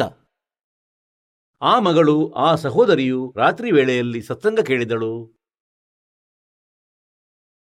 ಯಾವುದೋ ದಯ ಆಯಿತು ಪರಮಾತ್ಮನದು. ಅವಳು ಕಿಟಕಿಯಲ್ಲಿ ಕುಳಿತಳು ತನ್ನ ಮನೆಯಲ್ಲಿ. ರಾತ್ರಿಯ ಸಮಯವಾಗಿತ್ತು, ಎಲ್ಲೋ ದೂರದಲ್ಲಿ ಸತ್ಸಂಗ ನಡೆಯುತ್ತಿತ್ತು. ಮತ್ತು ರಾತ್ರಿ ವೇಳೆ ಬಹಳ ಸೈಲೆಂಟ್, ಪೀರಿಯಡ್ ಆಗಿರುತ್ತದೆ, ಪೂರ್ತಿ. ಶಾಂತ ಹವಾಮಾನ ವಾತಾವರಣವಿರುತ್ತದೆ. ದೂರದ ತನಕ ಶಬ್ದ ಕೇಳಿಸುತ್ತದೆ ಮತ್ತು ಪರಮಾತ್ಮ ಬೇಕಾದರೆ ಯಾರಿಗೂ ದೂರ ಕುಳಿತವರಿಗೆ ಕೇಳುವಂತೆ ಮಾತಾಡುತ್ತಿದ್ದರು. ಆ ಮಗಳು ಇಡೀ ರಾತ್ರಿ ಸತ್ಸಂಗ ಕೇಳಿದಳು ಏನೆಂದರೆ ಮನುಷ್ಯ ಜನ್ಮ ಪರಮಾತ್ಮನನ್ನು ಪಡೆಯುವುದಕ್ಕಾಗಿ ಪ್ರಾಪ್ತವಾಗಿದೆ. ಮತ್ತು ಭಗವಂತನ ಭಕ್ತಿ ಮಾಡದೆ ಅಸಂಖ್ಯ ಜನ್ಮಗಳಲ್ಲಿ ನಾಯಿ, ಕತ್ತೆ, ಆದೆವು, ಅದೆಲ್ಲ ಡೀಟೇಲ್ ಮಾಲೀಕನು ಸತ್ಸಂಗದಲ್ಲಿ ಹೇಳಿದರು. ಆಗ ಆ ಮಗಳಿಗೆ ಒಮ್ಮೆಲೆ ಪ್ರೇರಣೆ ಆಯಿತು. ಪುಣ್ಯಾತ್ಮರೇ ಸತ್ಸಂಗ ಒಂದು ಇಂಥ ವಸ್ತುವಿದೆ. ಇದು ಇಂಥ ತತ್ವ ಆಗಿದೆ. ಅಂದರೆ ಆತ್ಮವನ್ನು ನಡುಗಿಸುತ್ತದೆ. ಬೇಕಾದರೆ ಕಟುಕನೇ ಆಗಿರಲಿ. ಹಾಗಾಗಿ ಆ ಸೋದರಿಯ ನಿದ್ದೆಗೆಟ್ಟಿತು ನೀನಂತೂ ಅಪರಾಧ ಮಾಡಿಬಿಟ್ಟೆ. ನಿನಗಂತೂ ಕುಷ್ಠರೋಗವಾಗುವುದು ಮತ್ತು ಕೆಟ್ಟ ಪರಿಸ್ಥಿತಿ ಆಗುವುದು. ಮತ್ತು ಒಳ್ಳೆ ಕೆಲಸವಂತೂ ಏನೂ ಆಗಿಲ್ಲ. ಹೇ ಭಗವಂತ, ಈಗ ಏನಾಗುವುದು? ಇಡೀ ರಾತ್ರಿ ಚಿಂತಿತಳಾಗಿ, ಅತ್ತ ಇತ್ತ ತಿರುಗಾಡುತ್ತಿದ್ದಳು. ಸತ್ಸಂಗ ಮುಗಿಯಿತು. ಮರುದಿನ ಆ ಪುನಃ ಕೃಪೆ ಮಾಡಿದ ಮಾಲೀಕ ಅಲ್ಲಿಯೇ ಅಕ್ಕಪಕ್ಕದಲ್ಲಿ ಒಂದು ದಿನ ಒಂದೆರಡು ದಿನಗಳ ಬಳಿಕ ಅದೇ ಸತ್ಸಂಗವಾಯಿತು ಅವಳ. ಅಕ್ಕಪಕ್ಕದಲ್ಲಿ ಈಗ ಹುಡುಗಿ ಅಲ್ಲಿಗೆ ತಲುಪಿದಳು. ಪರಮಾತ್ಮನಿಗೆ ಹೇಳಿದಳು, ಹೇ ಗುರುಗಳೇ, ಏನಂದ್ರೆ ನನ್ನಂತಹ ಪಾಪಿಯ ಉದ್ಧಾರ ಆಗಬಹುದೇ ಪರಮಾತ್ಮ ಹೇಳಿದರು, ಮಗಳೇ, ಅವಳು ಹೇಳಿದಾಗ ಪರಮೇಶ್ವರ ಕೇಳಿದ್ರು ಏನಂದ್ರೆ, ನಿಮ್ಮದೇನು ವಿಷಯ ಮಗಳೇ, ಇಲ್ಲಂತೂ ಯಾರೂ ನನಗೆ ನಿರಪರಾಧಿ ವ್ಯಕ್ತಿ ಕಾಣಿಸುತ್ತಾ ಇಲ್ಲ. ಎಲ್ಲರೂ ಒಂದಲ್ಲ ಒಂದು ಅವಗುಣಗಳನ್ನು ಮಾಡುತ್ತಾ ಇರುತ್ತಾರೆ. ಮತ್ತು ಸತ್ಸಂಗದಲ್ಲಿ ಅದರದೇ ಸಮಾಧಾನ ಆಗುತ್ತದೆ ಆ ಹುಡುಗಿ ಹೇಳಿದಳು, ಪರಮಾತ್ಮ, ನಾನಂತೂ ಬಹಳ ಪಾಪಕರ್ಮದ ಹೆಣ್ಣು ಮಗಳು ಹೀಗೀಗೆ ನಾನು ವೇಶ್ಯಾವೃತ್ತಿಯವಳು, ನಾನು ವೇಶ್ಯೆ. ನನ್ನಂತಹ ಪಾಪಿಯ ಉದ್ಧಾರವಾಗಲು ಸಾಧ್ಯವಿದೆಯೇ? ಪರಮಾತ್ಮ ಹೇಳಿದರು, ಮಗಳೇ, ಈಗ ಎಷ್ಟೇ ಕೊಳಕು ಬಟ್ಟೆ ಇರಲಿ, ಅದನ್ನು ಶುಚಿಗೊಳಿಸಲು ಸಾಬೂನು ಮತ್ತು ನೀರು ಬೇಕು. ಸತ್ಸಂಗವು ಇದೇ ಕೆಲಸವನ್ನೇ ಮಾಡುತ್ತದೆ. ಆದರೆ ಮಗಳೇ ಹಿಂದೆ ಆಗಿದ್ದಾಯಿತು ಮುಂದೆ ಮಾಡಬಾರದು. ಕಿವಿ ಹಿಡಿದಳು ಆ ಮಗಳು ಇಂದಿನಿಂದ ಏನಂದ್ರೆ ಪರಮಾತ್ಮ ನಾನು ಏನೂ ನೀಚ ಕೆಲಸ ಮಾಡುವುದಿಲ್ಲ. ನಾನು ಬೇಡಿಕೊಂಡು ಹೊಟ್ಟೆ ತುಂಬಿಸುವೆ. ಆಗ ಪರಮಾತ್ಮ ಹೇಳಿದರು ಅದೇನೇ ಇರಲಿ. ಸರಿ ಅದು ಸಂಸ್ಕಾರವಾಗಿತ್ತು ಆದರೆ ಈಗ ಸಂಸ್ಕಾರವನ್ನು ನಾನು ಬದಲಿಸುವೆನು. ಭಕ್ತಿಯನ್ನು ಮಾಡು. ಈಗ ಹುಡುಗಿ ನಾಮದೀಕ್ಷೆ ಪಡೆದುಕೊಂಡಳು. ಅಪುನಾತ್ಮ ಅವಳಂತೂ ಯೋಚಿಸಿದಳು ನನ್ನ ನಾಶವಾಗುವುದು ನನ್ನ ದುರ್ಗತಿಯಾಗುವುದು. ಮತ್ತು ಮತ್ತು ಆಯಸ್ಸು ಕೂಡ ನಲವತ್ತು ನಲವತ್ತೈದರ ಹತ್ತಿರ ಬಂದಿದೆ. ಮತ್ತು ಪುಣ್ಯಾತ್ಮನಿಗೆ ಈ ಕಾಲನು ಹಂತ ಹಂತಗಳಲ್ಲಿ ಕೆಟ್ಟದಾಗಿ ಸಿಲುಕಿಸುತ್ತಾನೆ. ಅವಳಿಗೆ ಆಸಕ್ತಿ ಉಂಟಾಯಿತು. ಹಿಂದಿನ ಸಂಸ್ಕಾರ ಪ್ರಬಲವಾಗಿತ್ತು ಮಗಳದು. ಎಲ್ಲಿಯೇ ಸತ್ಸಂಗವಿರಲಿ ಹುಡುಗಿ ಅಲ್ಲಿಗೆ ತಲುಪುತ್ತಿದ್ದಳು ಮತ್ತು ಹತ್ತಿರ ಕುಳಿತುಕೊಳ್ಳುತ್ತಿದ್ದಳು ಮಾಲೀಕನ ಮುಖದೆಡೆಗೆ ನೋಡಿ ಮತ್ತು ಸತ್ಸಂಗ ಕೇಳಿ ಆಳವಾಗಿ ವಿಚಾರ ಮಾಡುತ್ತಿದ್ದಳು. ಈಗ ಏನಾಗುತ್ತದೆ ಅಲ್ಲಿ ಭಕ್ತರಲ್ಲಿ ಯಾರೋ ಬೇರೆ ಹೊರಗಿನ ವ್ಯಕ್ತಿ ಹೇಳತೊಡಗಿದ ಅರೆ, ನಿಮ್ಮ ಗುರುಗಳ ಬಳಿ ವೇಷ್ಯ ಕೂಡ ಹೋಗಲಾರಂಭಿಸಿದಳು ಅವಳು ಸುಪ್ರಸಿದ್ಧ ವೇಷ್ಯ ಆಗಿದ್ದಳು, ಕಾಶಿನಗರದ. ಹಾಗಾಗಿ ಕೆಲವರು ತಮ್ಮ ಸಹೋದರಿ, ಹೆಣ್ಣು ಮಕ್ಕಳು, ತಮ್ಮ ಪುತ್ರರಿಗೆ ಅಲ್ಲಿಗೆ ಹೋಗುವುದನ್ನು ತಡೆದರು. ಇನ್ನು ಕೆಲವರು ಅಲ್ಲಿಗೆ ಹೋಗುವವರು ಅವರು ಅವಳನ್ನು ಬೆದರಿಸಿದರು. ನೀನು ಇಲ್ಲಿಗೆ ಬರಬೇಡ, ನೀನು ಗುರುಗಳನ್ನು ಅವಮಾನಿಸಿರುವೆ. ಹಾಂ, ಇಡೀ ನಗರದಲ್ಲಿ ಚರ್ಚೆ ನಡೆಯುತ್ತಿದೆ. ಈಗ ಅವಳು ಅಲ್ಲಿ ಹೇಗೆ ನಿಲ್ಲುವಳು? ಅವಳಿಗಂತೂ ಬಹಳ ಕಷ್ಟದಿಂದ ಒಳ್ಳೆಯ ದಾರಿ ಸಿಕ್ಕಿರುವುದು. ಮತ್ತು ಅಲ್ಲಿಂದ ದೂರವಾಗಿ ಬಿಟ್ಟರೆ ಅವಳು ಯೋಚಿಸಿದಳು, ಏನೆಂದರೆ ನನ್ನ ನಾಶವಾಗುವುದು, ನರಕದಲ್ಲೂ ಸ್ಥಾನ ಸಿಗದು. ಹಾಗಾಗಿ ಮರುದಿನ ಪರಮಾತ್ಮನ ಮುಂದೆ ಅಳತೊಡಗಿದಳು, ಪ್ರಭು, ನಾನು ನಿಮ್ಮ ಮಗಳು, ಪಾಪಿ. ಆದರೆ ಪರಮಾತ್ಮ, ನೀವು ಆಶ್ವಾಸನೆ ಕೊಟ್ಟಿದ್ದೀರಿ, ಏನೆಂದರೆ ಪಾಪಿ ಕೂಡ ಪಾರಾಗುವರು. ಈ ಆಸೆಯಿಂದ ನಿಮ್ಮ ಚರಣದಲ್ಲಿ ಬರುತ್ತಿದ್ದೇನೆ. ಮತ್ತು ನನಗೆ ಇಲ್ಲಿ ಬರಬೇಡ ಎನ್ನುತ್ತಿದ್ದಾರೆ. ಪರಮಾತ್ಮ ಹೇಳಿದರು, ಏನು ವಿಷಯ? ಎಲ್ಲವನ್ನು ಹೇಳು. ಹೀಗೀಗೆ ಕೆಲವು ಭಕ್ತರು ಹೇಳುತ್ತಿದ್ದಾರೆ, ಕೆಲವು ತಾಯಂದಿರು ಹೇಳುತ್ತಿದ್ದಾರೆ, ಏನೆಂದರೆ ನೀನು ನೀಚಳು ಇಲ್ಲಿಗೆ ಬರಬೇಡ ಗುರುಗಳ ಅವಮಾನ ಮಾಡಿಸಿರುವೆ ಆಗ ಪರಮಾತ್ಮ ಹೇಳಿದರು ನೀನಂತೂ ಇನ್ನೂ ಜಾಸ್ತಿ ಬರುತ್ತಿರು ಮತ್ತು ನಿನಗ್ಯಾರು ತಡೆಯುವರು ನನಗೆ ಹೇಳು ನಂತರ ಪರಮಾತ್ಮ ಸತ್ಸಂಗದ ಮಾಧ್ಯಮದಿಂದ ಅವರಿಗೆ ಎಚ್ಚರಿಸಿದರು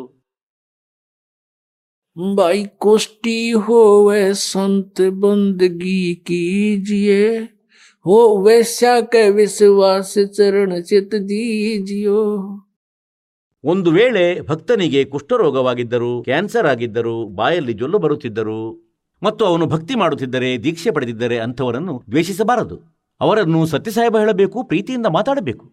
ಇದಂತೂ ಯಾರಿಗೂ ಆಗಬಹುದು, ಇಂಥ ಕಾಯಿಲೆ ನಿಮಗೂ ಆಗಬಹುದು. ಒಂದು ವೇಳೆ ದುಷ್ಟತನ ಮಾಡಿದರೆ, ಆದರೆ ಈಗ ಅವನು ಭಕ್ತಿ ಮಾಡುತ್ತಿದ್ದರೆ ಅವನು ಭಕ್ತನಾದ.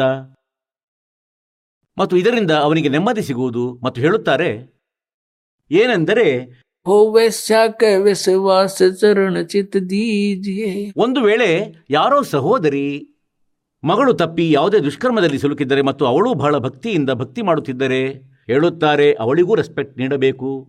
ದುಷ್ಟತನ ಮಾಡಬಾರದು. ಹೀಗೆ ಅನೇಕ ರೀತಿಯ ಪ್ರಮಾಣಗಳನ್ನು ನೀಡಿದರು. ಅಂದರೆ ಮನುಷ್ಯನು ತನ್ನ ಅವಗುಣಗಳನ್ನು ನೋಡದೆ ಬೇರೆಯವರಲ್ಲಿ ದೋಷಗಳನ್ನು ಹುಡುಕುತ್ತಾನೆ. ಮತ್ತು ಒಂದು ವಿಶೇಷ ಮಾತೇನೆಂದರೆ ಕಳ್ಳನಿಗೆ ಕಳ್ಳನೇ ಕಾಣಿಸುತ್ತಾನೆ. ಮತ್ತು ದುಷ್ಕರ್ಮಿಗೆ ಎಲ್ಲರೂ ದುಷ್ಕರ್ಮಿಯಂತೆಯೇ ಕಾಣಿಸುತ್ತಾರೆ. ಹೇಗೆಂದರೆ ಒಬ್ಬ ಕಳ್ಳ ಬಂದು ಒಬ್ಬ ಸುಶೀಲ ವ್ಯಕ್ತಿಯ ಮನೆಯಲ್ಲಿ ಉಳಿದುಕೊಂಡ ದಾರಿಹೋಕನೊಬ್ಬ ಅತಿಥಿ ರೂಪದಲ್ಲಿ. ಈಗ ಆ ಸುಶೀಲ ವ್ಯಕ್ತಿಯು ಬಂದವನನ್ನು ಒಬ್ಬ ಸುಶೀಲ ಅತಿಥಿ ಎಂದು ತಿಳಿದ, ಏಕೆಂದರೆ ಅವನು ಸ್ವತಃ ಸುಶೀಲನಾಗಿದ್ದ. ಅವನಿವನನ್ನು ಕಳ್ಳ ಎಂದು ತಿಳಿಯಲಿಲ್ಲ. ಊಟ ತಿನ್ನಿಸಿದ, ಒಳ್ಳೆ ಬಟ್ಟೆ ನೀಡಿದ, ಚಳಿಗಾಲವಿತ್ತು, ತನ್ನ ಮನೆಯ ಅಂಗಳದಲ್ಲಿ ಮಲಗಿಸಿದನು, ಅವನಲ್ಲಿಯೇ ಮಲಗುತ್ತಿದ್ದ. ಈಗ ಧನಿಕನಂತೂ ಮಲಗಿದ ವ್ಯವಸ್ಥಿತವಾಗಿ. ಕಳ್ಳನು ಎದ್ದ, ಅವನ ಧನ ತೆಗೆದುಕೊಂಡು ರಾತ್ರಿಯ ವೇಳೆ ಪರಾರಿಯಾದ. ಈಗ ಆ ಕಳ್ಳನಂತೂ ಕಳ್ಳನಾಗಿದ್ದ, ಆದರೆ ಸುಶೀಲ ವ್ಯಕ್ತಿಗೆ ಕಳ್ಳನಂತೆ ಕಾಣಿಸಲಿಲ್ಲ. ಒಮ್ಮೆ ಒಬ್ಬ ಸುಶೀಲ ವ್ಯಕ್ತಿ ಆ ಕಳ್ಳನ ಮನೆಯಲ್ಲಿ ಉಳಿದುಕೊಂಡ. ಒಬ್ಬ ದಾರಿ ಹೋಕ, ಈಗ ಅವನಿಗೆ ಆಶಯ ಕೊಟ್ಟ. ಅವನು ಉಳಿದ. ಈಗ ಆ ಸುಶೀಲ ವ್ಯಕ್ತಿಯಂತೂ ಮಲಗಿಬಿಟ್ಟ ಸಂಜೆಯಲ್ಲಿ ಆ ಕಳ್ಳನ ಮನೆಯಲ್ಲಿ ಮತ್ತು ಅವನು ಇಡೀ ರಾತ್ರಿ ಎಚ್ಚರವಿದ್ದ. ಇವನೇನಾದರೂ ಕದ್ದು ಹೋದರೆ ರಾತ್ರಿಯಲ್ಲಿ, ಎಲ್ಲಾದರೂ ಕದ್ದುಕೊಂಡು ಒಯ್ದರೆ ರಾತ್ರಿಯಲ್ಲಿ ಹೀಗೆ ಎಚ್ಚರವಿದ್ದ.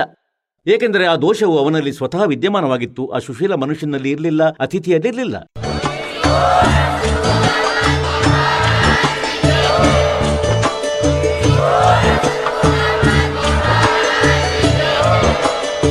ನೀವು ಕೇಳಿದ್ದೀರಿ ಜಗದ್ಗುರು ತತ್ವದರ್ಶಿ ಸಂತ ರಾಮ್ಪಾಲ್ ಮಹಾರಾಜರ ಮಂಗಳ ಪ್ರವಚನ. ಹೆಚ್ಚಿನ ಮಾಹಿತಿಗಾಗಿ ವಿಸಿಟ್ ಮಾಡಿ ನಮ್ಮ website W W W dot Jagadguru dot O R G. Sant Rampal ಮಹಾರಾಜರ ಶುಭ ಆಶೀರ್ವಾದದಿಂದ ಇಡೀ ವಿಶ್ವದಲ್ಲಿ ಐನೂರಕ್ಕೂ ಹೆಚ್ಚು ನಾಮದೀಕ್ಷಾ ಕೇಂದ್ರಗಳಿವೆ. ಇದರಲ್ಲಿ ಸಂತ ರಾಮ್ಪಾಲ್ ಮಹಾರಾಜರಿಂದ ನಿಶುಲ್ಕವಾಗಿ ಆನ್ಲೈನ್ ನಾಮದೀಕ್ಷೆ ಕೊಡಲಾಗುತ್ತಿದೆ. ತಮ್ಮ ಹತ್ತಿರದ ನಾಮದೀಕ್ಷಾ ಕೇಂದ್ರದ ಮಾಹಿತಿಗಾಗಿ ಸಂಪರ್ಕಿಸಿ ಎಂಟು ಎಂಟು ಎಂಟು ನಾಲ್ಕು ನಾಲ್ಕು ನಾಲ್ಕು ಏಳು ಮೂರು ಸೊನ್ನೆ ಎರಡು